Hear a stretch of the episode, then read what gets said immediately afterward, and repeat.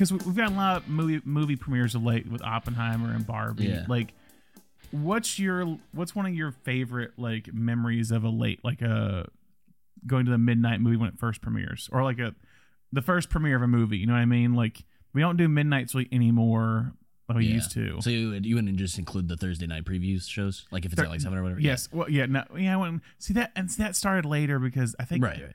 a lot of that really kind of happened. Well, I won't say this is the only reason, but like I remember Well, it was the Dark Knight thing. Yeah. after- no, I was working at yeah, theater. after- no, they literally. at least that's why Regal did it. Uh, oh, okay. Yeah, yeah. because it, was- it was the Aurora stuff. Is that literally like- right after that? They're well, like, and also to make more money because they if the showings if they have showings the at sad- seven till that's ten. the sad part. If they have showings from seven till ten, and now they even do it in the afternoon. It's ridiculous. Yeah, Sometimes. there's Yeah. some. I was when I was in Austin. Barbie was like showing at 4 p.m. on a Thursday. I was like, what?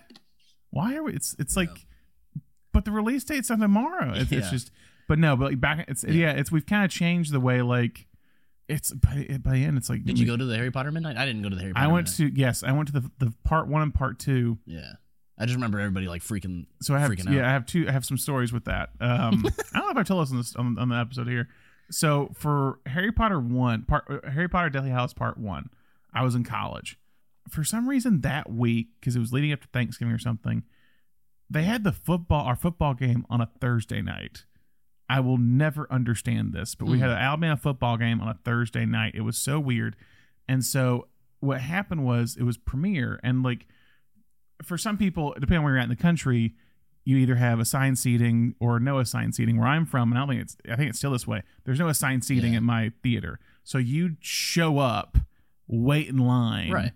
and and kind of hope you get a good seat is kind of the thing. And Harry Potter, exactly. And I'm waiting for my buddy because again, we also at this point in time, ten years ago. You can't just send someone like your, the ticket you have on your phone. Yeah, yeah. You have to be there at the same exact time. When he got off work, Alabama football game just ended, Oh shit. and he is stuck in traffic for an hour. And so I'm I'm like I'm so pissed because I'm sitting in my car, and I have to call him up because he doesn't know how to get. He's like he's from a kind of different area of the, of the city, so he doesn't know my side of town that well. So I'm having to like coach him on how to get through all the traffic. Like you go down this road, you go, down, you go through this neighborhood, go to this neighborhood, and he finally gets there at like 11 and then we get in line and have to wait for like a whole other hour so we get into the theater and and that's that's the thing about barbenheimer recently it's the, the thing i can compare it most to is potter and then dark knight rises with like how like Yeah. intense everything is with people with that and like people dressed up people excited but we they have they're running they're getting us into the potter. We're in line and these two dudes try to sneak in and skip the entire line outside. And the cop like throws one of them out and the other guy goes and gets concessions. And so we're in line and we're walking up. We hand them our ticket and the people look at us go you have to leave. And i go what? Because i've been here now for like three hours. And they go the cop's telling you you have to leave. And i turn around and the guy that they were trying to kick the kick out before is behind me. I like it's that guy. I was like it ain't us. Yeah. you can throw him out of here. And the cop like comes and gets that guy and i was like i'm not missing this movie for this for this dude who's trying to skip lines. And then my other favorite part of that same screening is that we're in the we're in the theater and and I remember we were up in like a the seats were so odd because we were like I had a friends texting me saying like we're in this theater. We got two seats. They're in the back corner and they're like in the, the, worst place basically in the theater but they're in the same theater as us and so we're in these two seats and it's like overlooking like where you walk in yeah, yeah, yeah. so you're in that weird kind of angle where like basically a wall's right in front of you and you're looking over the wall to see the theater. But this dude, for some reason, just like barrels down the stairs and tries to look cool and like jump over the the like wall where the stairs are. And his his foot hooks the top of the stairs and just falls flat on his face. in front of this packed theater. And me and my buddy Tyler are the only ones who actually get to see him fall flat on his face because we're in those weird oh yeah, seats. you see that uh, right And I was just like, you know what? Tonight was all worth it for that. whatever happens in this movie, whatever happens to Dobby, this is going to be the moment that's going to remember for the rest of my life. And yeah, and that that's so like- tried to do a Trinity move over the Yes, he tried to do a Trinity move. Good segue. He tried to do his Trinity move and, and just busted in front of everyone, and the entire theater died because to them they just saw this guy like disappear it's almost funnier, like not knowing. Yes. we got to see him just like fall flat on his It's face. just like a Marx Brothers gag. Oh, it was wonderful. I don't know what happened to that guy, but I hope he's doing okay. Um, but that's one of he my suffered permanent brain damage. yeah, that's the- one of my favorite late night like like like premiere movies of just like Deathly Hallows Part One, seeing that dude fall flat on his face. Well, that whole era, I was working at the theater, so I didn't get Yeah. to see them unfortunately because I was working those that's a nights. good question. Yeah. What was the worst one you'd worked at? I don't know about like the actual like stats numbers, but I remember like we were not well staffed enough to deal with Iron Man three, and for some reason they didn't realize how late our showings were going to be, and it was like right before summer or or, Yep. or during. So it was like in one of the first it's early week- May. yeah. Yep.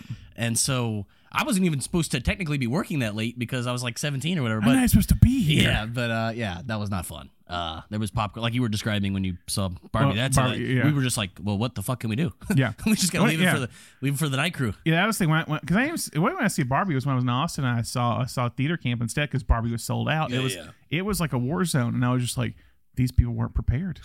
they weren't. It was like I promise you that they weren't. like times I talked about in the previous episode. It was just like I was like, there's probably like some older like veteran of theater who's like, you guys don't remember the days, smoking a cigarette in the corner, like remember when when Harry Potter and like it was like Oh, we had that guy. Yeah, except he, except he, so he had come back. He worked. He came back like ten years later. So he had worked like in the early two thousands, and Oh, he would talk about how crazy it was back then. It's like talking. It's like talking to guys the Nuart when they're just like, man, Blair Witch, what a time. Oh, I bet. like because I think I think Blair Witch premiered at the Nuart. yeah, yeah. And so some of those guys were there or around that time. They're just like it was just like packed. It was sold out screening after sold out screening. That's insane.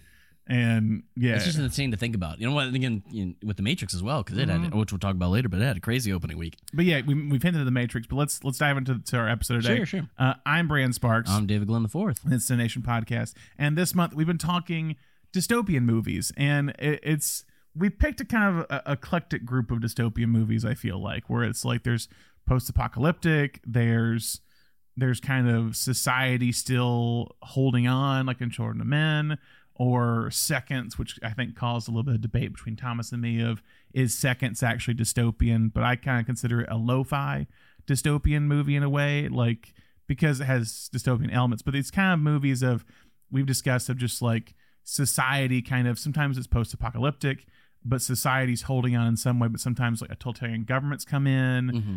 Factions have broken off basically, and they're forming these kind of new rules of sometimes in, in the aftermath of a of a tra- of a of a catastrophic event Right. in some way, They're like trying to rebuild, trying like to a new- rebuild, a new, uh, society. um, or it's like the advancement of technology. So that's why I kind of think Seconds fits into it, is because I think there's an advancement of technology, and I think with a lot of these dystopian movies, there's also kind of a, a a lot stronger thematic elements in a way. It's almost like warnings of Right. what could happen if we don't Yeah, yeah. change our path. Is the thing. I It's think like James have- Cameron said recently. He was like, "I warned you guys about AI with Terminator. I Yeah, warned you." yeah, eighty four. and so that's the thing with Matrix too is that Yeah, Matrix Matrix dives into AI. It's like says Fishburne like says it. Yeah. well, he says like yeah, it was yeah. early sometime in the early twenty first century. Yeah, I know. I, I clocked that too. I was like, "Oh no." Where are we at?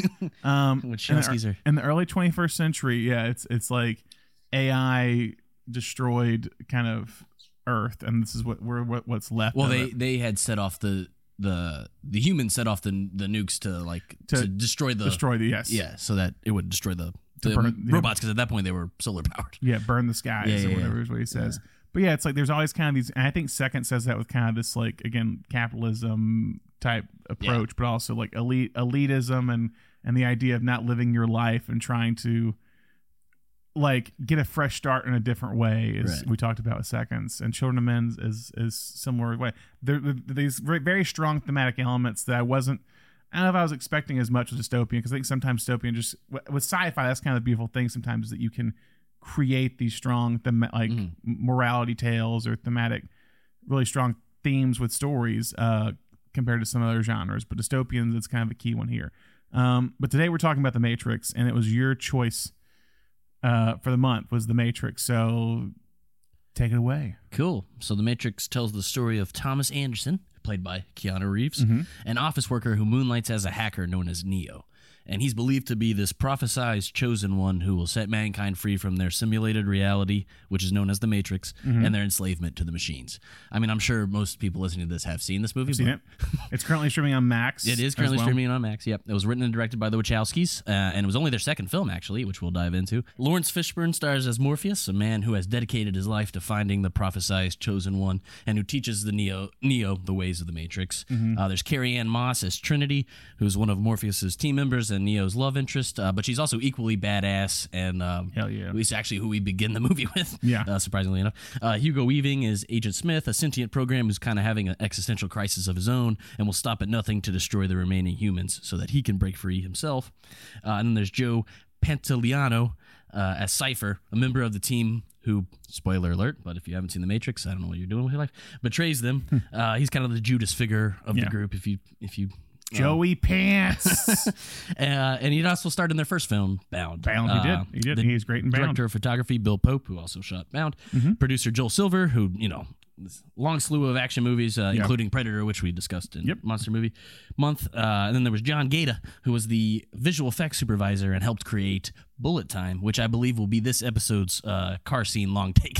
like how you Oh, yeah, yeah, about yeah, Children Children of Men. Men, yeah, um, and like you said, it's currently streaming on Max, available to rent on all major pro- platforms. But I highly recommend watching it, the Ultra HD uh, remaster, because the um, the old Blu-ray copy, uh, the color, some of the color Mhm. Isn't up to par in my opinion. Yeah, yeah. Like that that new remaster just looks amazing. Yeah. Um, but yeah, so uh, you know, we can get into our initial thoughts. Like, what uh, what was the first time you saw this, or you know, I don't. What's kinda your history with it. That's a good question. I don't know when the first time I saw this was. I know I revisited it a few times.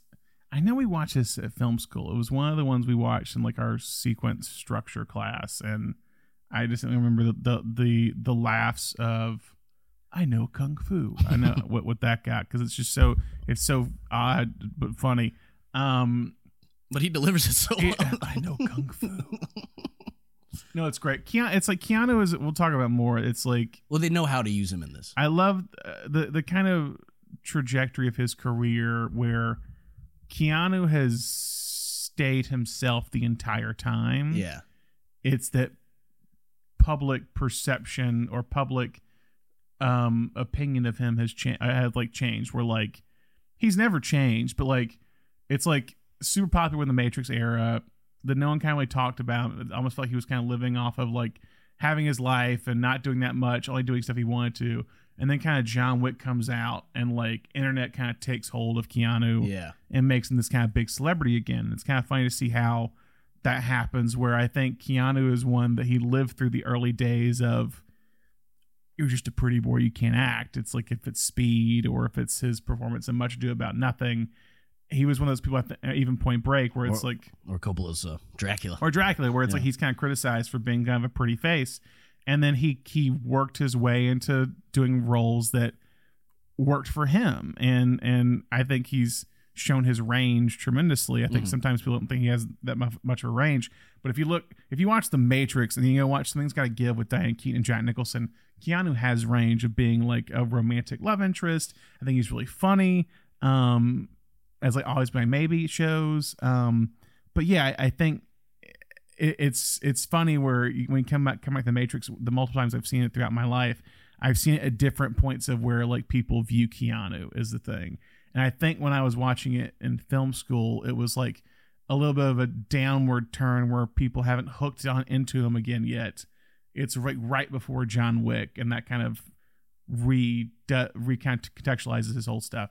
Um, but I always liked Matrix. It's one that's you're aware that it was such a kind of earth shattering moment when it happened in terms of pushing visual effects forward in some way. It is one of those. It's also one that I think defines its era very well. Is the thing? oh, of, definitely. Yeah. of it being right in the middle, right before the millennium. Yeah. Um, we've talked about this uh, like separately about Millennium Noir Yeah, and yeah. how this kind of fits into that. I think um, subgenre of of noir of these sci-fi kind of noir films, and it, it is very much like uh, Keanu had said like that. The Matrix when it came out, like kind of showcased what life would be like for the next 25 years and he says like matrix resurrections is like what's going to be the next 25 years in some Oh, way interesting. um, but it's funny when he says that and you hear kind of the beginning of like everyone's plugged in online at this point and i was like yeah it's you also kind of forget that's when like late 90s when online culture is becoming a much bigger thing I mean, they were almost somewhat ahead of the, you know. I agree. group. I agree. Yeah, yeah, yeah. So yeah, it's like so so. I I don't know the ex- specific moment I watched The Matrix for the first time, but it's one that I come back to. I think every like five to six years and revisit is the thing. What about you? Oh yeah, I mean, I've seen it countless times. I saw it at some point in my youth on cable, and then Mhm. just have been rewatching it ever since. Um, and it was kind of like the, that trilogy, what I call the trilogy of late Mhm. '90s office milieu, which is uh, uh, uh, Office Space, Fight Club, and this. and they, I think they struck the fear That's of interesting. office That's jobs, interesting. Yeah, yeah, yeah. office jobs in, into me at a young age. Uh, but it, yeah, it, it really is ahead. Of, but all those movies are kind of ahead of its time of like ahead of time of like uh of like going against the the the day job Yeah, and, yeah. and like the office milieu of it all and like the the capitalism uh, of of it all of just like the monotony right. of regular life Yeah, is the thing. but But, all s- very different type genres, for sure, for sure, which is nice, which is interesting. Um, but I yeah I uh, I saw it in IMAX almost two years ago now Oh, at, okay. at City Walk. And, Okay. and it was like seeing it again for for the first time, dude. Like it was just mind blowing. great IMAX. Yeah. Yeah. Um, but yeah, I mean, I can't tell you how many times I've seen it, but it's uh, it's amazing, and I love it, and that's why I chose it. uh, so we can get into the history. yeah. So in the year 1992, Oh, the wow. Wachowskis sent an unsolicited spec script titled Carnivore, which was a cannibal story set in a soup kitchen, to Lawrence Mattis, who was the founder of talent company Circle of Confusion, Mm-hmm. which is very successful now, but he was struggling at the time. Mm-hmm. Uh, he had he had only sold a couple of options for like 500 bucks a piece. Mm-hmm. Um, and at that time, the Wachowskis were working at a construction company they had co-founded after dropping out of college, and they were writing co- uh, comics and screenplays on the side. Yeah, yeah. So Mattis, after reading this, this was like the script, he, like the kind of script he was looking for.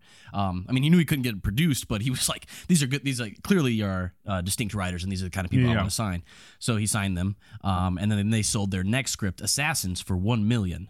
Um, and they got a two-picture deal out of it as well, which led to Bound in 1996 and The Matrix. Um, they actually wanted to make The Matrix first, and they pitched it as a trilogy um, because they realized with this process of Assassins that they were rewritten by Brian he- Helgeland Yeah. um, and wanted to take their name. And, and in fact, they later wanted to take their names off of it because they weren't happy with the final product. It was Yeah. like completely different from their original draft.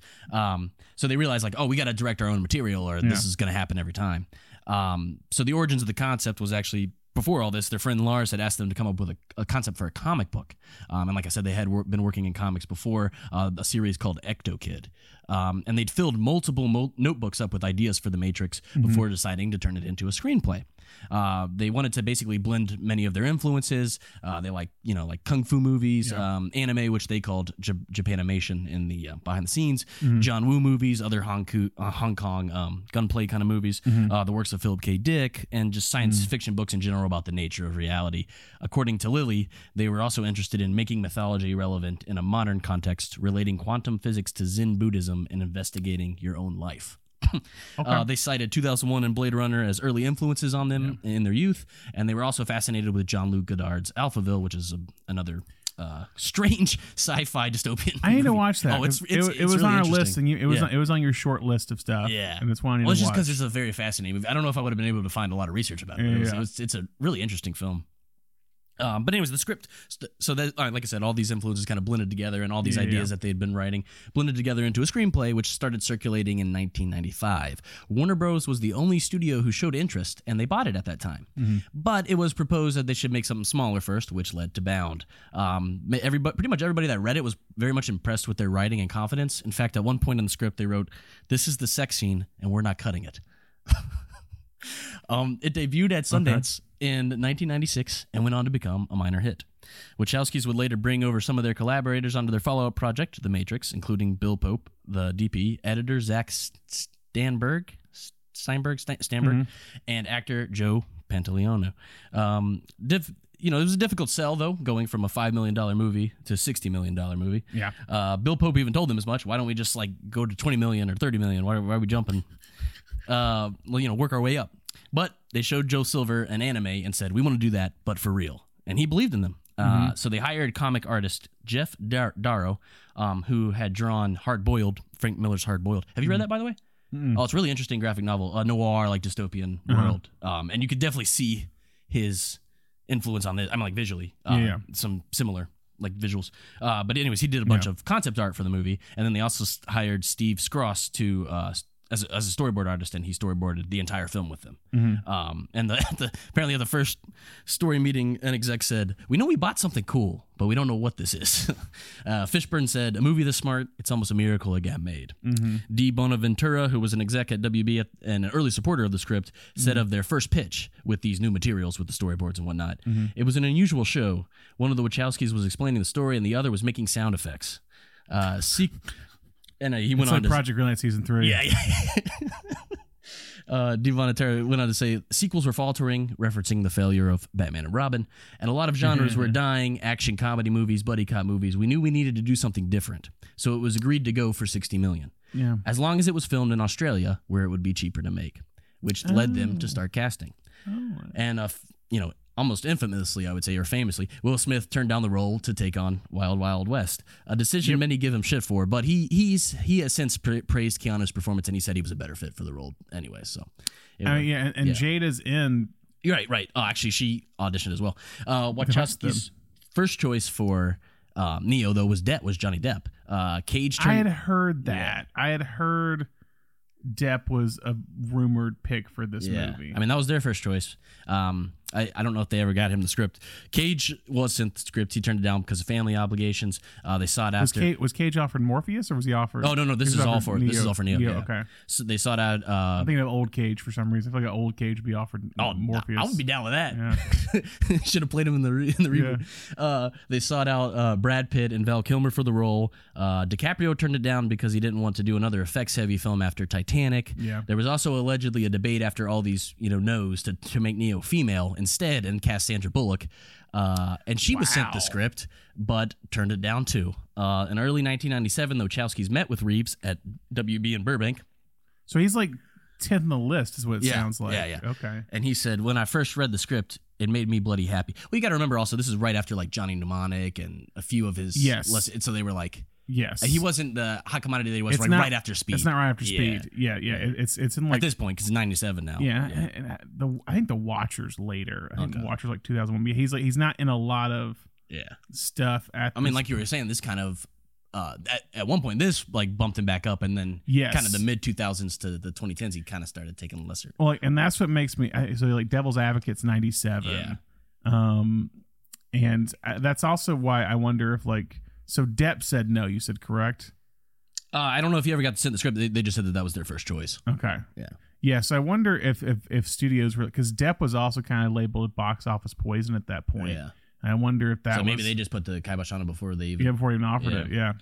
Um, but yeah, they met with Reeves uh, at WB in Burbank, and he said, "When I first read the script, it made me bloody happy, uh, or made my blood happy." Uh, the Wachowskis mentioned That's that's even weirder. yeah, the Wachowskis mentioned the extensive training that Keanu would have to go through, and he said, "I got a big grin on my face and immediately said yes." Yeah. Uh, Lana would later say, "We knew it would take a maniacal commitment from someone, and Keanu was our maniac."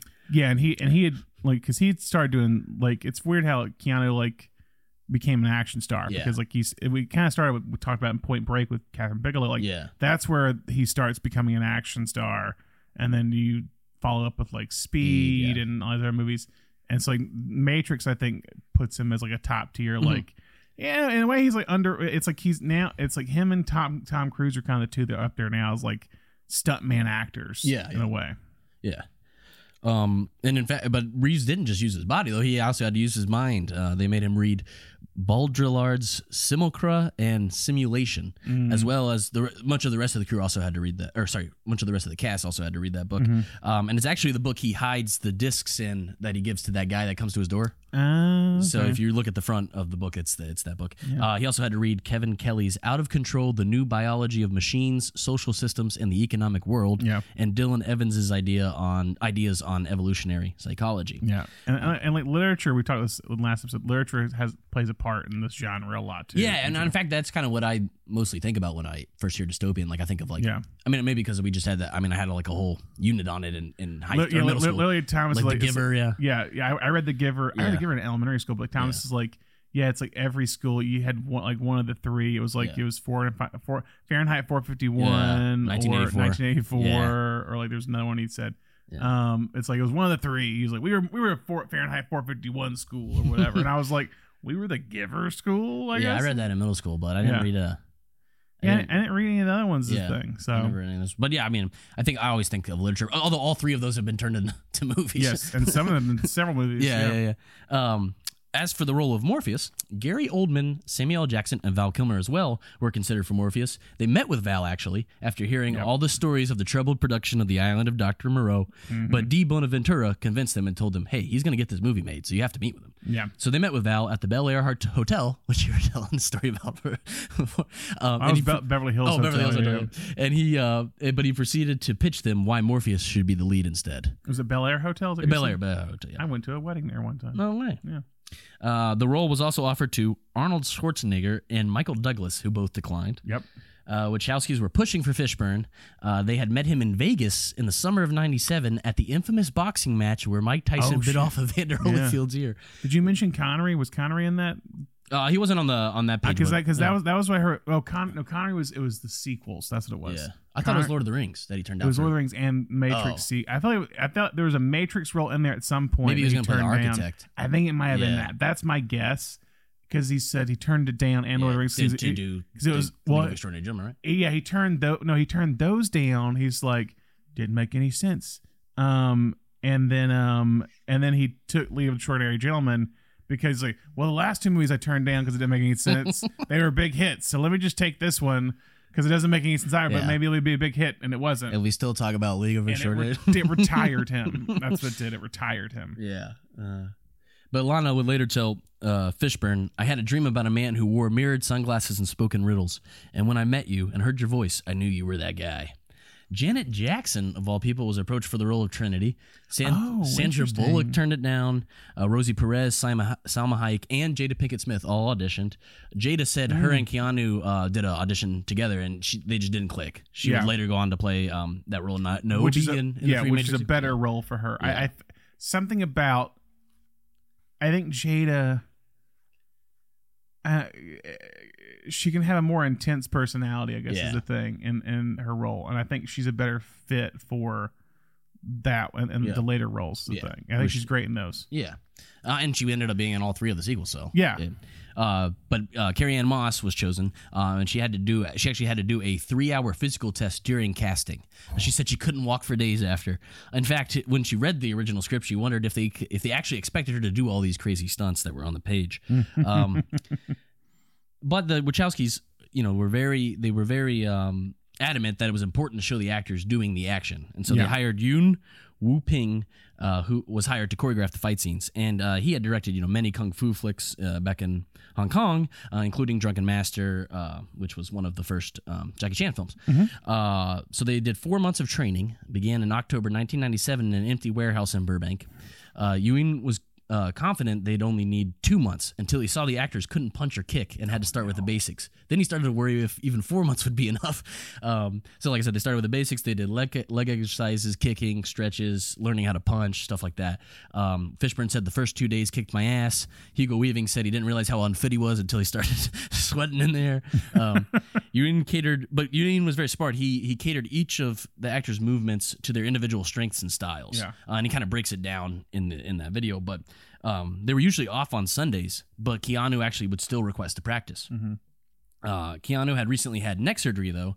Um, in fact, his doctor had told him if he had, didn't have that surgery, you know, soon he was going to become a quadriplegic. Oh God! Um, so I didn't. I didn't. I Did he have like a motorcycle accident? Or No, something? he it was something wrong with his spine. I don't know if it was caused by a wreck, but Okay. he didn't mention that. But he just said it was a spinal infusion. Yeah. Um. And but he wanted to train anyway. Uh, Yeah. So he couldn't. Obviously, he couldn't kick for two of the four months. So he wore a neck collar during training. But they taught him how to punch and stuff like that. Mm-hmm. Um. And and and smaller movements. And then they would also watch like kung fu movies and stuff to break them down. Yeah. See what what movements they were doing. Hugo Weaving got hurt, um, and had to have hip surgery during training. Uh, he had crutch, he was on crutches then for six weeks. Uh, that actually led into the shoot. Um, the Wachowskis kind of had a broad structure uh, from the script of how they wanted the fights to work, but they would go in and see Yuen and his team working and give notes. Yeah. Uh, he'd film his team like kind of doing some movements and whatnot, and they would do different angles uh, based on the storyboards, and then they would um, you know show it to them, or they would see it live, and then they would kind of give them notes, and then they would teach it to the actors. Yeah. Uh, Pantoliano also had to prepare for the role of Cypher. But he didn't have to do all the strenuous tasks that Moss, Reeves, Fishburne, and Weaving did. They wanted me to be in the best shape of my life, he said. For context, he was in his mid 40s at this point. Yeah. He said, no drinking, eating only steamed vegetables, working out at a gym. I'm a fucking character actor. this trainer they hire said to me, You can do 3,000 sit ups a day, but that ain't going nowhere. So I talked to my buddy, a plastic surgeon, and decided I'm going to get an $8,000 liposuction procedure. Wow. He would later send the bill to, to Warner Bros. and was never reimbursed. Man, Warner Brothers just messing up right there. uh, but anyway, we can move on to our favorite scenes. What are some Favorite of your scenes. favorite scenes, Brandon? All right. Well, I mean, again, it, it really the kind of two scenes here. You got you got the kind of cold open of Trinity get, getting away from the agents, and and it's really kind of it's so good it became it became parodied so many Mhm. times. Is the thing of the the full on leather outfit and and running around. Uh, And you even have that first bullet time mo- Yes. movement where she jumps and kicks the the agent. Yes, that's the that's the big one that's cop, always yeah. kind of parodied. Yeah. Like I think Scary Movie, Yeah. one of the Scary Movies does it. Um, but yeah, the turn the the, the but it's a, it's a really good collab that just hop jump throws you right into it. And can you imagine like opening night, like because according to everybody, like the trailers didn't really reveal much, Wow, okay, and so they, they just like walked in, and that's the first scene you see. Like I would yeah, be, I'd be, like, whoa, that'd be amazing. yeah. And then you get follow up later with Rob Zombie music, is, is, is- which is again great sound cue for that for that Well, the- world. The, soundtrack. I was gonna mention this later anyway, but like it's very much of its era. But it, it Yeah. has some fun stuff. Like I said, I mean, I love the Rage song, but to end it, Brave as if he's in the burn and the wind that one not so much. Especially because it's like a club scene. It's like, Okay, hey, here's here's if you're the getting thing. down to Dragula, I I'm guess not you're gonna getting. lie. I kind of like that song. I don't know if it's ironically or Yeah. unironically, but I kind of like that. Song. It's it's it's the it's the Yeah. zombie song on my Spotify. Like, well, the like- reason that I don't like it, I think the main reason I don't like it is like I was doing one of those um Ha- Halloween like haunted houses in, in Louisville, and they were playing that song it, Yes. while you're waiting in line, Yes. just on loop. So I for like two hours I just heard that song back to back to Oh, back to that sounds amazing. oh, I love it. Oh so man. I've heard it more than most people probably ever have, except for the diehard zombie fans, oh man, and more than I would ever want to hear it again in my life. that's a great bit. I'm gonna use that. I don't know one why they didn't have like a playlist. They just played Yeah. Dragula over and over, and it was like every time it ended, I was like, "Please don't work, please don't work," and then it It's just like the, it's like the John Mulaney bit of playing uh, "What's New Pussycat" by Tom Jones in the diner over and over again until he unplugged the the uh, unplugged The the, jukebox. jukebox. Yeah, yeah, yeah. I know, but yeah, but uh, kind of establishing Keanu again. I love the kind of like in that world of like isolation Mm-hmm. technology, just his computer. He's a hack- hacker, like, and, and again, but it's like that's like his one form of escape, you know. yeah, and it's interesting, kind of looking at to talk about Bound because the thing about their movies, like their sets, are really interesting. Like, especially mm-hmm. like the, just the regular sets where it's like it, it's it's there's like an artificiality to it, if that makes sense. But it's good. It's Yeah. like there's it's like dark. It's like it feels like you're in a comic book. Well, yeah, this one especially. Yeah. yeah, and the, I mean, there's even like angles that look directly Oh, from yeah. a comic book. You know, the high, the panel. high angle stuff Yeah. they do.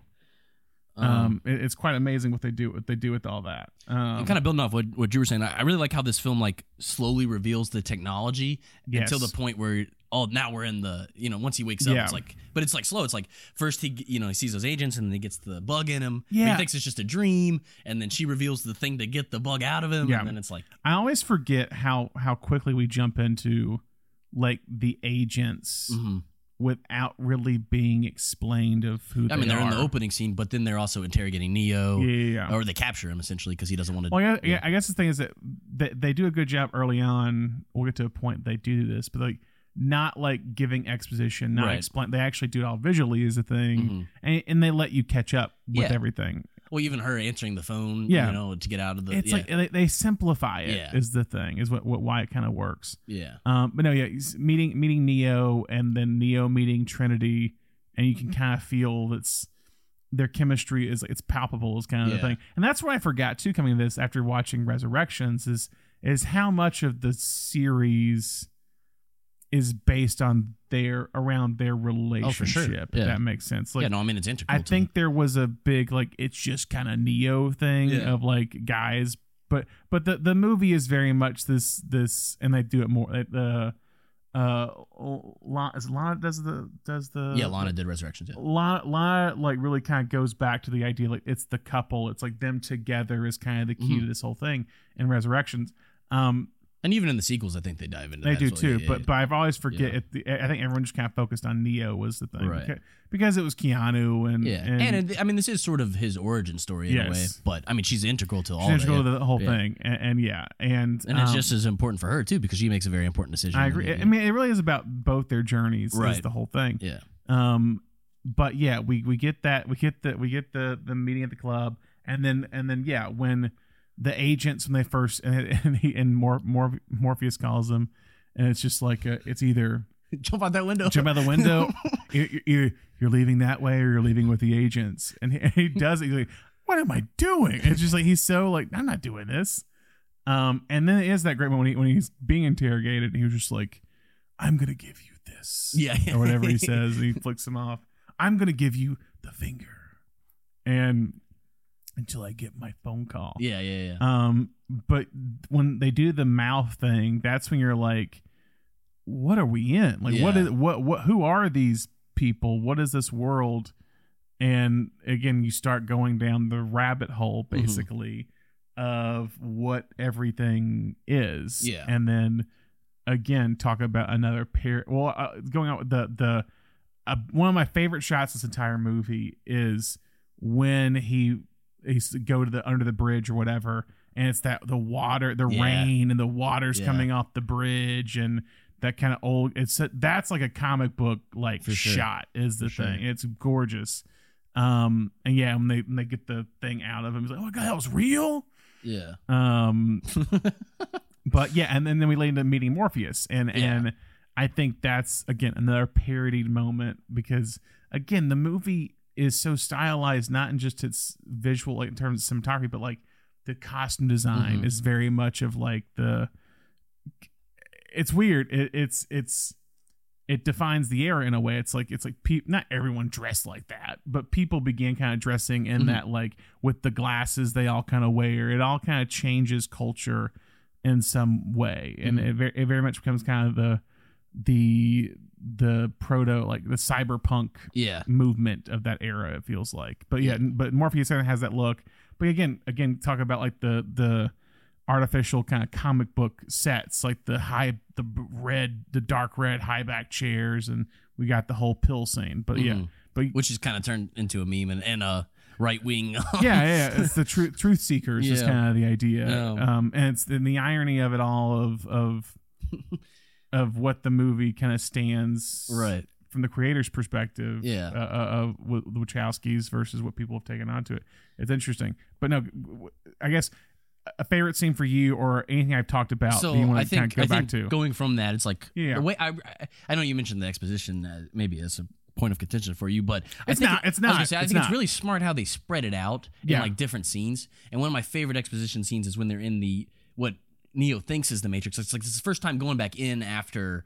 Um, Mm-hmm. after being woken up, and he thinks he thinks he's in the Matrix, and it's the woman with the red dress. Yep. But anyways, they're playing that song "Clubbed to Death," which is amazing, and he's just like just explaining to him, you know, more about the Matrix, blah blah, Yeah. blah. and then he just cut. But you weren't paying attention because you're looking at the woman in the red dress. It's just it's just great, um, and I love because it, it really establishes kind of the, all the threats that is going to come for the rest of the movie, and and, it, and it's somewhat like you're kind of to your point earlier. It's like it kind of catches us up, um, for you know if you haven't seen Yeah. it before. You're like, oh, okay, that's what the agents are doing. That's Yeah. who those guys are. That's why the agents are doing what they're doing. That makes more sense, you know.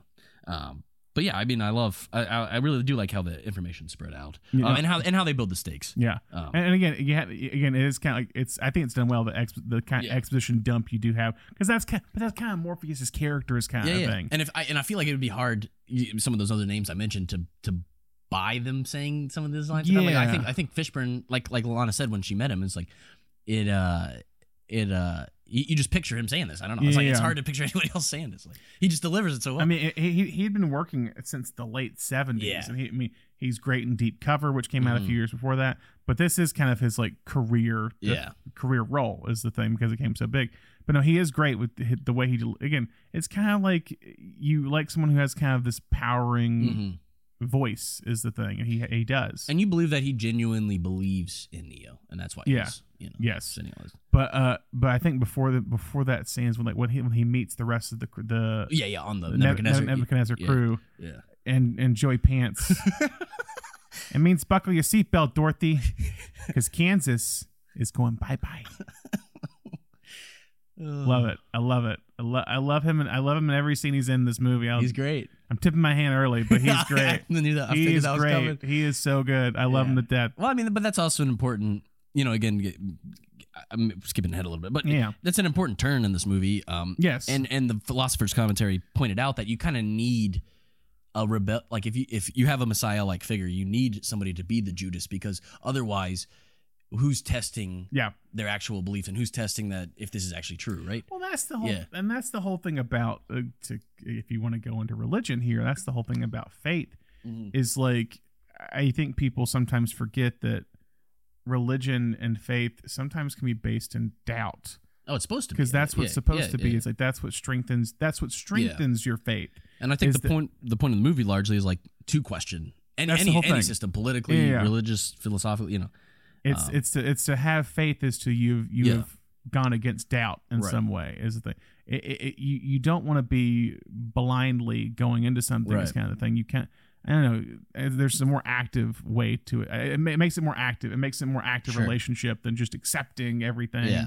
You need to sometimes not and not to say not believe, but just kind of question with certain things and like really make it act, anyway active thing. But no, with that, what I like too, what they do with Joey Pan- Joey Pants, um, with Cypher, I'll say his actual character name with Cypher, is that in other movies, it would be more of a twist. Yeah, yeah, we, we are revealed. We were before. revealed very early, and it actually has a. It makes you.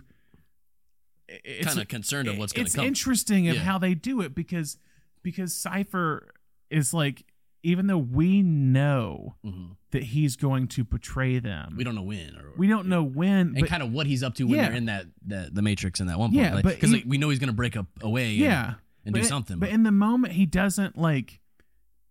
You don't see him actually sabotaging, if that makes sense. Like there's a moment when like when Keanu's like, "Oh, deja vu," and when he sees the cat, Yeah. and that was and, actually a really good impression. Oh, thank you. and Whoa, whoa, deja vu. I know Uh, kung fu. But Joe, but Joey Pants is like Cypher's like, what'd you see? Like he gets like very like Yeah. aggressive and like, oh, it's agents. So like he he doesn't tip them off in any way. Like that's even in the moment like what because you almost it, it- it's more suspenseful. It adds more tension that you're like, oh no, oh no, he's gonna do this. That he's broken away from Mhm. them. He's going back. Oh, you're like you're expecting him. You're you're wondering when is he going to turn? It's, right. It's Yeah. the it's the Hitchcock thing of like Yeah, yeah. The, showing the bomb on the table. Mhm. It's not the big surprise. Like. Oh, shock! It's the like let's lead to the moment and build the tension of Right. when's he going to turn on them? What moment? Oh, he he leaves the phone outside Mm-hmm. for them to kind of find the hideout and everything. Um, but he does little things that we see that adds to the tension to where it's a, a big shock Mhm. for them. Um, but yeah, I love the moment when he's kind of talking. When again, you have that scene too, where he's talking to Neo. Yeah. and it's before you reveal that he's kind of Right, right. He just seems kind of like the the the kind of angry like guy who's been the ve- angry veteran is kind of Yeah. the idea. Um, and he even says that like, you, I know you're questioning why didn't I take the blue pill? yeah, yeah. why didn't I take that blue pill? Yeah. Uh, And, but I, I like that scene too because he's like describing what the numbers, like how, Yeah. what he sees in the numbers. Yeah, A- and he's again like because he's been it for so long is that he's become the again become the veteran. He Yeah. and he he could become like in a way what you could do with this, and I somewhat do it in that scene is that you have the the wise mentor, Yeah. and then you have the one who's seen the shit. You know what I mean? Like there's sometimes Right. how you had the two different warring mentors and the main character has to choose between who do I pick here? Like Yeah. which one's the better to go with is the idea. I'm trying I'm blanking on an example of this, but like you had that moment where it's like it's the mixture of like both worlds mm-hmm. basically. They don't really do that as much, but you still but that moment kind of adds it. But yeah, I love the moment after that when he when you had that moment when you think he's on the team and then it goes to him he's in the matrix and he's just like i know that when i eat this steak it's it's things tell me that i don't want I, that's okay i don't Yeah. care or whatever like i just i want to forget everything i want to be an actor yeah. I want to be rich. I wanna be I rich. want somebody i important. mean someone important in my i want to be an actor like an act. Um, I mean, who wouldn't betray their friends for a steak? I guess. A good steak a really good steak like that's where it wants to be. uh, uh, going back a little bit, I, I also love the dojo fight. And I also love yeah, how it keeps cutting back to the ship, and they're all like gathering around the monitor, like he's and it's like fast. delayed. Yeah. they can't really even see. It's, it's like that's Yeah. like watching a lot like a, like a webcam stream or something back then. Uh, in fact, that's a bit in American Pie, isn't it? That's what I'm saying. Yeah, It- it- it's literally J- I was, I about to say it's Jason Biggs in American Pie. Like, why is this thing working? um, and I love that scene too. Like, like going back to the Cypher's turn when they're still in the Matrix, Neo and um, Trinity, and um, two of the other team members, uh, uh, Switch and I forgot that other guy. Apex. Apex. yeah, yeah. Yeah. And they uh and he starts, you know, he's kind of revealing his motivations further and and, and whatnot. And I think he, he really delivers that well. Mm-hmm.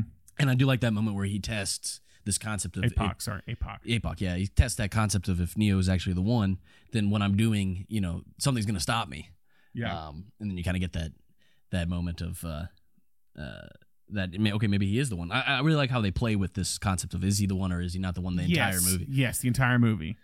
Which I, I- again, I always kind of like that with certain movies that do that, where it's like, and, and again, you have that Oracle scene where it's like, you're Yeah. not the one, Yeah, maybe in the next life. or you, you don't, or, or you don't believe you are, Yeah. is the thing. Because she does, she she says like you're not the one, kind of because you you're like you're gifted, Yeah. but you have to believe in yourself. So she's kind of saying you are, but you aren't. Is the thing. It's like Fishburne or Morpheus says, it's like she told you what you wanted or what, What you, you needed need to hear. Yeah, in that moment. Um, and that's a great scene too, the the the Oracle scene. Yes. Uh, and she's great. She is great. Uh, and I love it later when uh, after Morpheus was captured, Agent Smith's conversation with Morpheus, where Agent Smith kind of you, you learn more about where he's coming from. It's, it's interesting how they, they give each like villain uh, their own like moment to explain their motivations, but it, it really works. And it's not just the delivery. I don't think. I think Yeah. it's smart how they're the kind of what you were talking about earlier with dystopian movies, like these different factions, right? Yes. and how they're um they're going for some of them are going for the same goal but for different reasons or or, Yes. or, whatnot like like agent smith wants to destroy the humans but not because of what the other agents who are are just normal programs because that's what they're programmed to do he Yeah. actually genuinely is like sick of this place and wants to free himself as well He's yeah, like- it's, like- it's it's interesting. It's like that's what makes the kind of dynamic of the of Cypher and Agent Smith is that is that Agent Smith's just like God, I hate this place, Right. And Cypher's like in the real world, God, I hate this place. yeah can we just switch? Is is kind of the i- kind of what it feels like. They're both, it, it- but again, it kind of, again it goes with in a weird way with seconds in a way of, of the idea that like even though when you get to the place you want to be that you think is perfection, you end up hating it and having the same Mhm. issues. So it's all in, it's all internal issues that you have to fix. But it's like think- Cypher would never have been happy yeah, yeah, it's yeah. but he thinks the external is what will make Right. him happy is the thing. It's Right. all again a lot of this journey is about finding or a lot of these films are about finding yourself, and that's kind of an interesting key. that I didn't I didn't realize the connection there, but yeah, but yeah, it's like finding yourself internally, and both and again, and just the Matrix in general is that the idea of like finding your real self hmm outside the exterior self in a way of, of what the simulation versus the real world right right um, which I think is something that uh, Wachowskis very much Yeah, yeah. were dealing with and, and kind Yeah. of processing and everything at this point in time with their journey, with their Right. personal journeys. Yeah. thing. and, and Lilly did later clarify those statements, saying like it wasn't actively the you know a trans. Obviously, they're trans filmmakers. If, if you didn't know, Mhm. um, people listening, but uh, they uh, Lilly was saying like they didn't consciously do this. It, it was like a subconscious thing. Yeah. and of course, it's like any artist when they're writing something, like they're gonna Yeah. pour some of that into. But in fact, originally, Switch uh, was supposed to be either a female in the real world and a male in the Matrix, or vice versa. I can't remember, but. It, but it- they changed it just to an androgynous looking. Um, yes, she, yeah, the, the, yeah. Switch was very androgynous, and I was Yeah. wondering if that But was in the original script, that was very clear that it was Okay. going to be a it was going to be played by a different act, a- actor and a- an actress. yeah. I, I- I was wondering how yeah. purple it was because she because Yeah. Switch kind of has like a. It was. It, I don't know. It was, And it that's was, why they had the name. I, The, I yeah, assume. I- I- yeah, yeah, Yeah. yeah, that makes sense. The, Yeah. the attire was very like yeah. wasn't you weren't for sure you weren't for sure hmm um basically But I mean, it is interesting like looking back, and I think they probably further explored that you know through their Mhm. the rest of their work because that's just you know that's who they are. That's who they, Yeah, and that was like you said that was the journey that they were on at that moment. again it's it's again finding your Yeah. your real self is Right. kind of the idea um and the matrix is just again a way to do that is Yeah. that taking yourself out of what society Right. gives you Whatever finding, system you're dealing with, right? Mhm. Um, and then of course we have like basically from the Oracle scene to the end is kind of like I mean, nonstop, nonstop, awesomeness. great. You got Uh, you got the cypher betrayal, Yeah. and Joey eating up the scenery. you got Did you believe him? Did you believe Morpheus in this bullshit? It's a yes or no, Trinity. yes I know. and then you know the saving Morpheus. You got the shootout in the lobby, which is like one of the greatest It's a great action sequence. Oh, you have the And also- helicopter bit. And again, it's the thing about Star Wars too. Like, there's humor in moments. It's in, when they're when they when they've shot up the entire place and they're getting in the elevator. It's that wide shot, and they have the like the last like kind of thing fall off. And it's the nice good like comedic beat at the end. Yeah.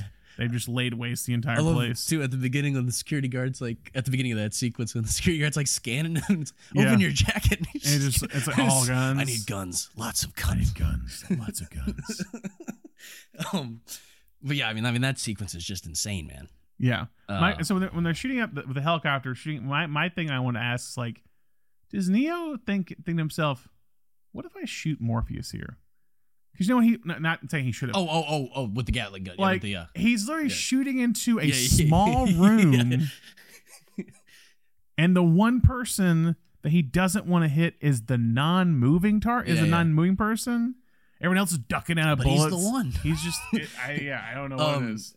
But speaking of the the rain, like the the water sprinklers going Oh, off in that. great. Oh my god, it's amazing. And that moment is, is the Yeah. moment I always remember is is when Morpheus like when he's like, "Wake up, get up, stand up, Morpheus," or yeah, whatever, he breaks. his- and he starts to like his eye, he's, Yeah. he's and his eyes are white, and he's like looking up to the sky, and he starts breaking the chains. oh, it's great. and even that there's that other um there's that other bullet time moment when he gets shot in the ankle or, or the the foot. yeah. yes, yes, And then they, with the water splash and everything. I mean, it looks amazing. it's great. And again, we, we didn't talk about the the the other parody moment of No, when, the of- dodging the bullet. Yeah, dodging That- I mean, that dodge is the the, bullet. reason it's called bullet time because they called Yes. it bullet time in the script for that shot. yes, Um, but yeah, I mean, that's like that's like the famous. In fact, wasn't that I, I remember reading? Yeah, it was that moment that was on the. It was on that. Was it two Oscars ago when they had the popular Yes, movie moment yes. or whatever? and it's that in the Flash or whatever. Yeah. yes, well, it actually got fifth place apparently out of all, all those clips, which is ridiculous to me. it is ridiculous. Oh. I mean, it is it is in the top five. Yeah, yeah, I'll- I, I, yeah. think- I think in terms of modern filmmaking, I would put it in the top five. For sure, yeah. I would not put was uh, that scene from whatever Flash It was the or Snyder Heads that- Army of the Dead, whatever. That was the mo- the movie, but yeah, yeah, I that was a popular movie, and then the the Flash scene won the popular um, yeah, no, scene. Yeah, they, so they put the Flash slow motion scene over no. Neo dodging the bullet. You need one with you. You, you Yeah. need to have one without with, with for, for the other to I mean, happen. the thing is, we're never going to be the Snyder heads, man. We just got to let them rule the world. It's it's, it's over. no comment. Well, it, it was wasn't it a Twitter? I think the problem was it was a Twitter. Uh, it was a Twitter thing. It was a Twitter vote. It was a anytime, poll though. anytime you open things to the public, things get things get shifty real quick. Is the thing. Yeah. It's like when you when you look at NBA ballots, like for All Stars, when you have like the twelfth guy on the bench being the fourth person in votes, you're like, why is Austin Reaves here? like Austin Reaves is good. Is he starter good on the All Star team? No, he's not. Not right now, at least. But people are like, that's when he wasn't that good. It was just like Austin Reaves, fourth place for guards in the West. Why? Anyway, that's a whole other topic. Oh, but yeah, I mean these set pieces are amazing. I mean the subway Yes. fight. Subway fight's amazing, and that's the part of just being like, because you need a moment. Again, you talk about the, the doubt that goes throughout. Like, is he? Is he not? And, then- even internally, like in his internally, internal journey yeah. as well. and then yeah. his audience is like, yeah, what if it's just like the whole movie's gonna be about like this guy who kind of kind of effed up a choice and like yeah. Picked the dude who wasn't, and he has to become something he's not in a way. But you had that moment again. Why the key thing is their relationship is the like Oracle when when Trinity's like Oracle told me I was gonna fall in love with who the one is, and I'm in love with you, so you must be the one. So the key is always them. It's not Yeah. Neo or Trinity by themselves. It's, It's them together. It's them Exactly. Yeah, together yeah. is the key, which I feel like people again I said is always missed Yeah. Including myself is the thing is that i think because the action scenes kind of take precedent over all the other stuff with Mhm. people um you forget the the core relationship of the whole movie is, trinity and, and neo and not and she's not just a love interest Right. is right, the right. thing No, no, she's just as much an active She's- participant. yeah exactly Yeah. exactly um but yeah And then, of course, I love the the final Neo's rebellious message to the machine at Oh, yeah, machines at the baby. end. and then he me. flies. yeah Oh man. and then yeah it's it's the in theaters be like what he can fly what the hell is this But I mean, you got that Rage Against the Machine song. yeah man. I can't. I can't. ready to go Um, so yeah, I guess we can move on. I have a lot of Onset Life unless you scenes. had a- That's- that's all my scenes. we That's all my scenes. I think we went over every, the we went movie. a long time on we that might one have skipped a couple exposition moments. All right, on set life. So most of the scenes were filmed at Fox Studios in Sydney, Australia, and, And I- apparently it I was the first movie that. on that stage, Oh, uh, according to the behind the scenes doc, um, and around the surrounding city. Um, Yeah. But it began in uh, March of 1998 and wrapped in August of 1998. Mm-hmm. 118 days of principal photography compared to the original scheduled 90 days. so they went uh, 28 days over. Yeah, Mm-hmm. 28 days over. Um, and there was this kind of um, again, it was it was shot in Australia because it was deemed cheaper, but there was this conspiracy almost you would you could say proposed in the in the behind the scenes doc that the Wachowskis agreed to this more so because Yeah. it, they kept the distance from the Yep. studios, right? Mhm. But then it cuts to the Wachowskis, and they're like, "No, we just did it because we knew it'd get the movie made."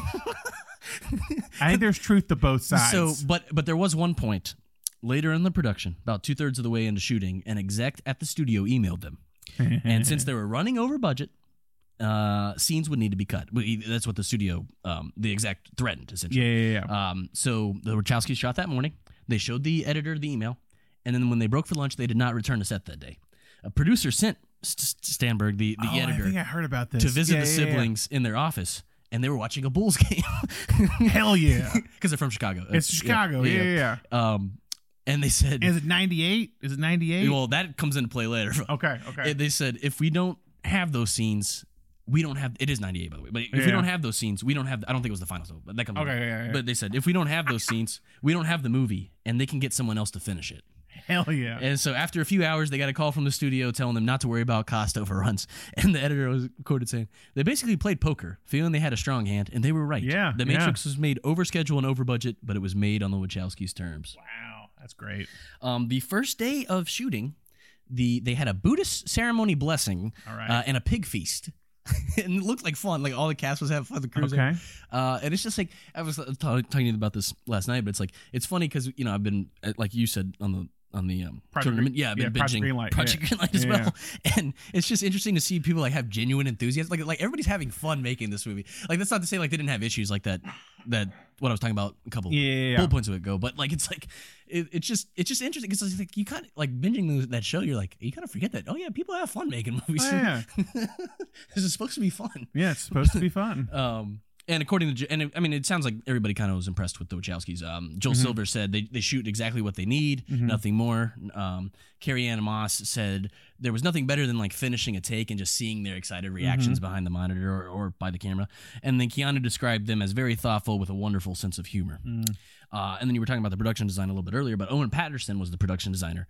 Um, and the Wachowskis knew what they were handing to them. It was like complex set after complex set after complex set.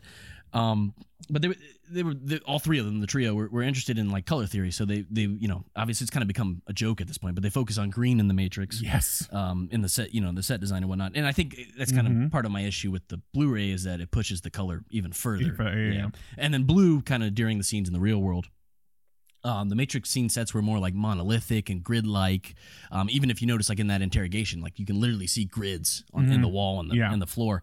Um, and then in the real world, the actors' hair was less stylized, and their clothing had a more like textile content. You know, the kind of Yes. clothing that could, they could actually scrape together. Yeah. Um, and they would also use longer lenses to soften the backgrounds and emphasize the actors' faces faces in the um, in the uh, in the real world. Uh, costume designer Kym Barrett also wanted the costumes to define the characters and their environment, um, but she also had to kind of you know take the action to account. I mean, they're doing wire work, they're doing uh, you know kicks, punches, that kind of stuff, uh, gunplay stuff. So it's it's it was a lot to like it was a lot to handle because they're they're wearing leather. Yeah. um, and because of ne- uh, Reeves's neck injury, they uh, started with the easier scenes first, uh, the office stuff, interrogation room. Um, Keanu was always the one who wanted to keep going, though. Like he, he was the last one to say that they got the take in the can. Uh, Carrie Ann said that he was very hard on himself uh, when he did the quadruple. He did the quadruple kick um, in the uh, fight in the lobby Yeah. an insane amount of times. And he was also struggling with the triple kick in the kung fu in the dojo scene in the Yeah. uh, when he's training the kung fu. Uh, and they came back and shut. Well, basically, they, he was like he'd done an. I think they stopped like fourteen or fifteen takes, and he was like, "Let's just come back on Monday. I, I promise you, I'll nail it on Monday. I can't do it today." And so they came back on Monday and nailed it in three takes. Yeah. Um, Hugo also got kicked in the ribs um, during the bathroom fight uh, with with Fishburne, and he didn't realize until later that he had cracked his ribs. Um, stuntman Chad Stahelski, who's known obviously for the John Wick films and was Keanu's uh, one of Keanu's stuntmen in, in this movie, and and the rest of the trilogy, um, hurt himself with several broken ribs. He hurt his knees and he dislocated his shoulder. Oh, uh, I think all of that actually happened in the in the subway fight, if I'm not mistaken. Um, Carrie Ann Moss hurt her ankle practicing the flip in the lobby uh, assault. Yeah. and had to do had to do it in two shots basically. But she so she hurt her ankle on the day when she was practicing. Then sh- you know they, they took a little break and then she she did it again and she was actually able to do it on the rehearsal. But when they actually filmed it, she just couldn't do it. I mean, she was hurt too bad. So they did it in two takes. And and Yuen said that was his one regret making this movie that they didn't get that in one take. Um, but I mean, she I mean she soldiered shouldered on. I mean, you can tell she's in serious pain. Yeah. Like when she falls, and the first thing she says is like, "Oh shit, I can't do it now." Like she's like more worried about that than her actual ankle. Yeah, yeah. Um, when they tested the pod set, uh, where's which is where Neo wakes up Yeah. in the real world, um, uh, the person testing it, uh, testing the breathing mechanism, basically when they're in under the water, Mm-hmm. uh, got hypothermia in under eight minutes. Um, so they realized, Holy oh, we should probably heat this thing before we have Keanu. And actually, that was the last stuff that they shot was that pod stuff, and then him being sucked out. Um, I figured Yeah. because because he lost a little bit of weight and he shaved his eyebrows. I mean, that wasn't the that's initial what I was reason. wondering. But I that- wonder if he shaved yeah. his eyebrows. Yeah, Okay, and he lost yeah. like 15 pounds or something. I think they said. Oh wow. Yeah. Um, the shot of Keanu catching Morpheus, well, the whole sequence of Keanu catching Morpheus when he's jumping out of the thing Mm-hmm. and the helicopter and all that was shot over six months at different locations and with different elements, basically. Um, Oh my god. the helicopter was a full scale, lightweight mock up suspended by a wire rope operated by a tilting mechanism, mechanism mounted to the studio roof beams. Um, and it had a real minigun attached to it, but it was set to cycle at half speed or half its normal firing rate. Mm. Um, the helicopter crash was shot by colliding the actual impact. Yeah, uh, yeah. Because she, she, she, when she's flying, it's a green screen behind her, and then the actual impact, that element was shot by colliding a quarter scale helicopter mock up into a glass wall wired to concentric rings of explosions so that when they were triggered from the center, it created like an outward wave of exploding glass, which Mm-hmm. Yeah. looks amazing. It looks amazing, Uh, like yeah. one of the best shots in this movie. It, it looks it, it- it's it like weirdly looks like otherworldly in a Yeah, way, like because yeah. how the glass moves. Well, like the actual waves. Initial ripple is CG, but the Yeah. explosion is Yeah. Um, but no, no, no, we get to bullet time. So the Wachowskis, you know, coming from comics and just their love for comics, were Mm-hmm. very interested in this concept of like how comics can sustain an image. Yeah. And that kind of was the initial concept of like, okay, so how do we do this? How do we do this bullet time? Um, and so their their conceit or their, their what they wanted to do with it was basically have the camera move at regular speed but capture slow motion movement. Um, and when they were 1st Mm-hmm. pitching this, they were like, "Well, why don't we just put a rocket at the end of a dolly attached to a slow motion camera?" and um, everyone's face is basically turned like like when they were pr- pitching this to you know VFX houses in, in pre-production. But the genius John Gaeta said he could do it, and the first test was actually in 1996. Oh, wow. Um, and that's what got him the job, basically. Um, and basically, John Gaeta's process, he would he would begin with a simulation. Him and his team would begin with a simulation on the computer, and then they would work the math backwards. So they would use what you know the math that they had done on the computer and have a laser pointer to know exactly where they needed to place each of the cameras. And it's basically a technically expanded version of an old art photography technique known as time slice photography, where an array of cameras are placed around an object and triggered simultaneously. Ah, yeah. But in this case, they have 120 stills cameras and two motion picture cameras, one at the beginning of the the track essentially and the one at the end, um, or the the circle or whatever you want to call it. Yeah, yeah. Uh, and they would use a process called interpolation, interpolation, uh, which would allow them to create new frames between the captured frames in the computer. Uh, so when the frames were actually put together, the resulting slow motion effects reached a frame frequency of 12,000 per second, compared to the usual, you know, 24 frames per second that we see. oh see. boy. Yeah. Um, and then they would use, you know, the backgrounds were formed from 3D models, which was from data uh, data captured on set. Mhm. And of course, because it's like in a circle, they would have to remove the cameras on the other side. Yeah. Um, and it was all, you know, green screen around them. So Mhm. um, they would just put the elements together. But I mean, this was a very, like, this is still kind of like a lot of this technology is still used today in the sense of like the 3D model thing. Yeah. So you know, like you look at this, the Mandalorian and whatnot. It's it's, Yeah. it's insane that it was like you know because the Matrix was ninety nine, but the sequels are two thousand three, and they did even more like motion or not motion capture, Yeah. but image capture data in that, and it's like. It, it's really wild how revolutionary this was because that you know the sequels came out like 20 years ago in, in 2003 Yeah. so it's like it's wild to think how now how revolutionary this was in the late 90s or early Yeah. odds yeah. um, and then, of course, the famous shot of Keanu, which we talked about, the, the one that Bullet Times gets his name from, dodging the bullets, uh, cost an estimated seven hundred fifty thousand in computer costs and took nearly two years to complete. Seventy thousand. Yeah, dollars in, in uh, computer costs.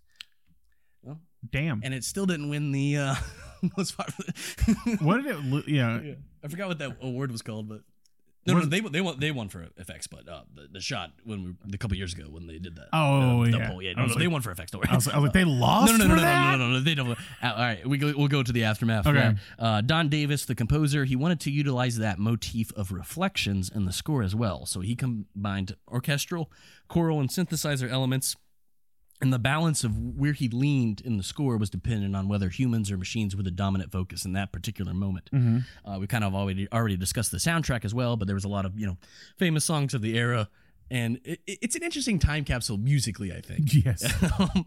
um, but the studio was very much worried about Phantom Menace in the summer of 99, so they pushed the Wachowskis for a spring release. Exec- execs were blown away by it when they saw it, though, and it more than exceeded their expectations, um, especially after a successful test screening. Again, going back to Project Greenlight, you, you never really No, realize how important how important test screenings can be with something like this, you know. And I mean, It's the unseen part of the industry, Right. baby. uh, but the film was released March 31st, 1999, grossed 27.8 million during its opening weekend, highest opening weekend of any 1999 film. Wow. In America, uh, it was the fifth highest grossing film of 1999 and the highest grossing R-rated film. Worldwide, it was the fourth highest grossing movie behind Phantom Menace, Sixth Sense, and Toy Story 2.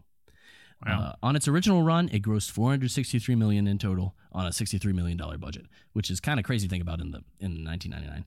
Uh, Yeah. And actually, prem- according to Wikipedia at least, it premiered at the Mann Village Theater, now you know, also known as the Fox in Westwood, uh, on March 24th, 1999. So I thought I found thought it was Great that was interesting. Yeah, Great I- theater. talking about like seeing a premiere, I, I would have loved to have been there, but um. Uh, you know, of course, when it was released, it was praised by many critics, filmmakers, science fiction writers, and philosophers. And people would actually dress up to go see it. Um, yeah, it, it it it really took us by storm. But it sounds did. and it sounds like it was a lot of like word of mouth as well. It's like everybody, it, and it's hard to like think about that as a campaign now, even though we have social media where people immediately post their opinions, which I think can be damaging as well to an opening weekend. Yes. Well, I think with this, it's like uh, you said, like twenty three million dollars opening weekend or Uh, twenty eight, 27, I think. 27? Uh, double check.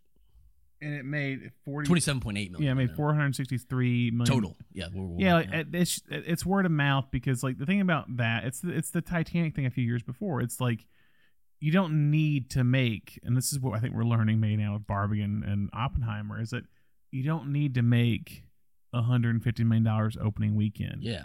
You can make 20 to 50 million per week weekend for a while Mhm.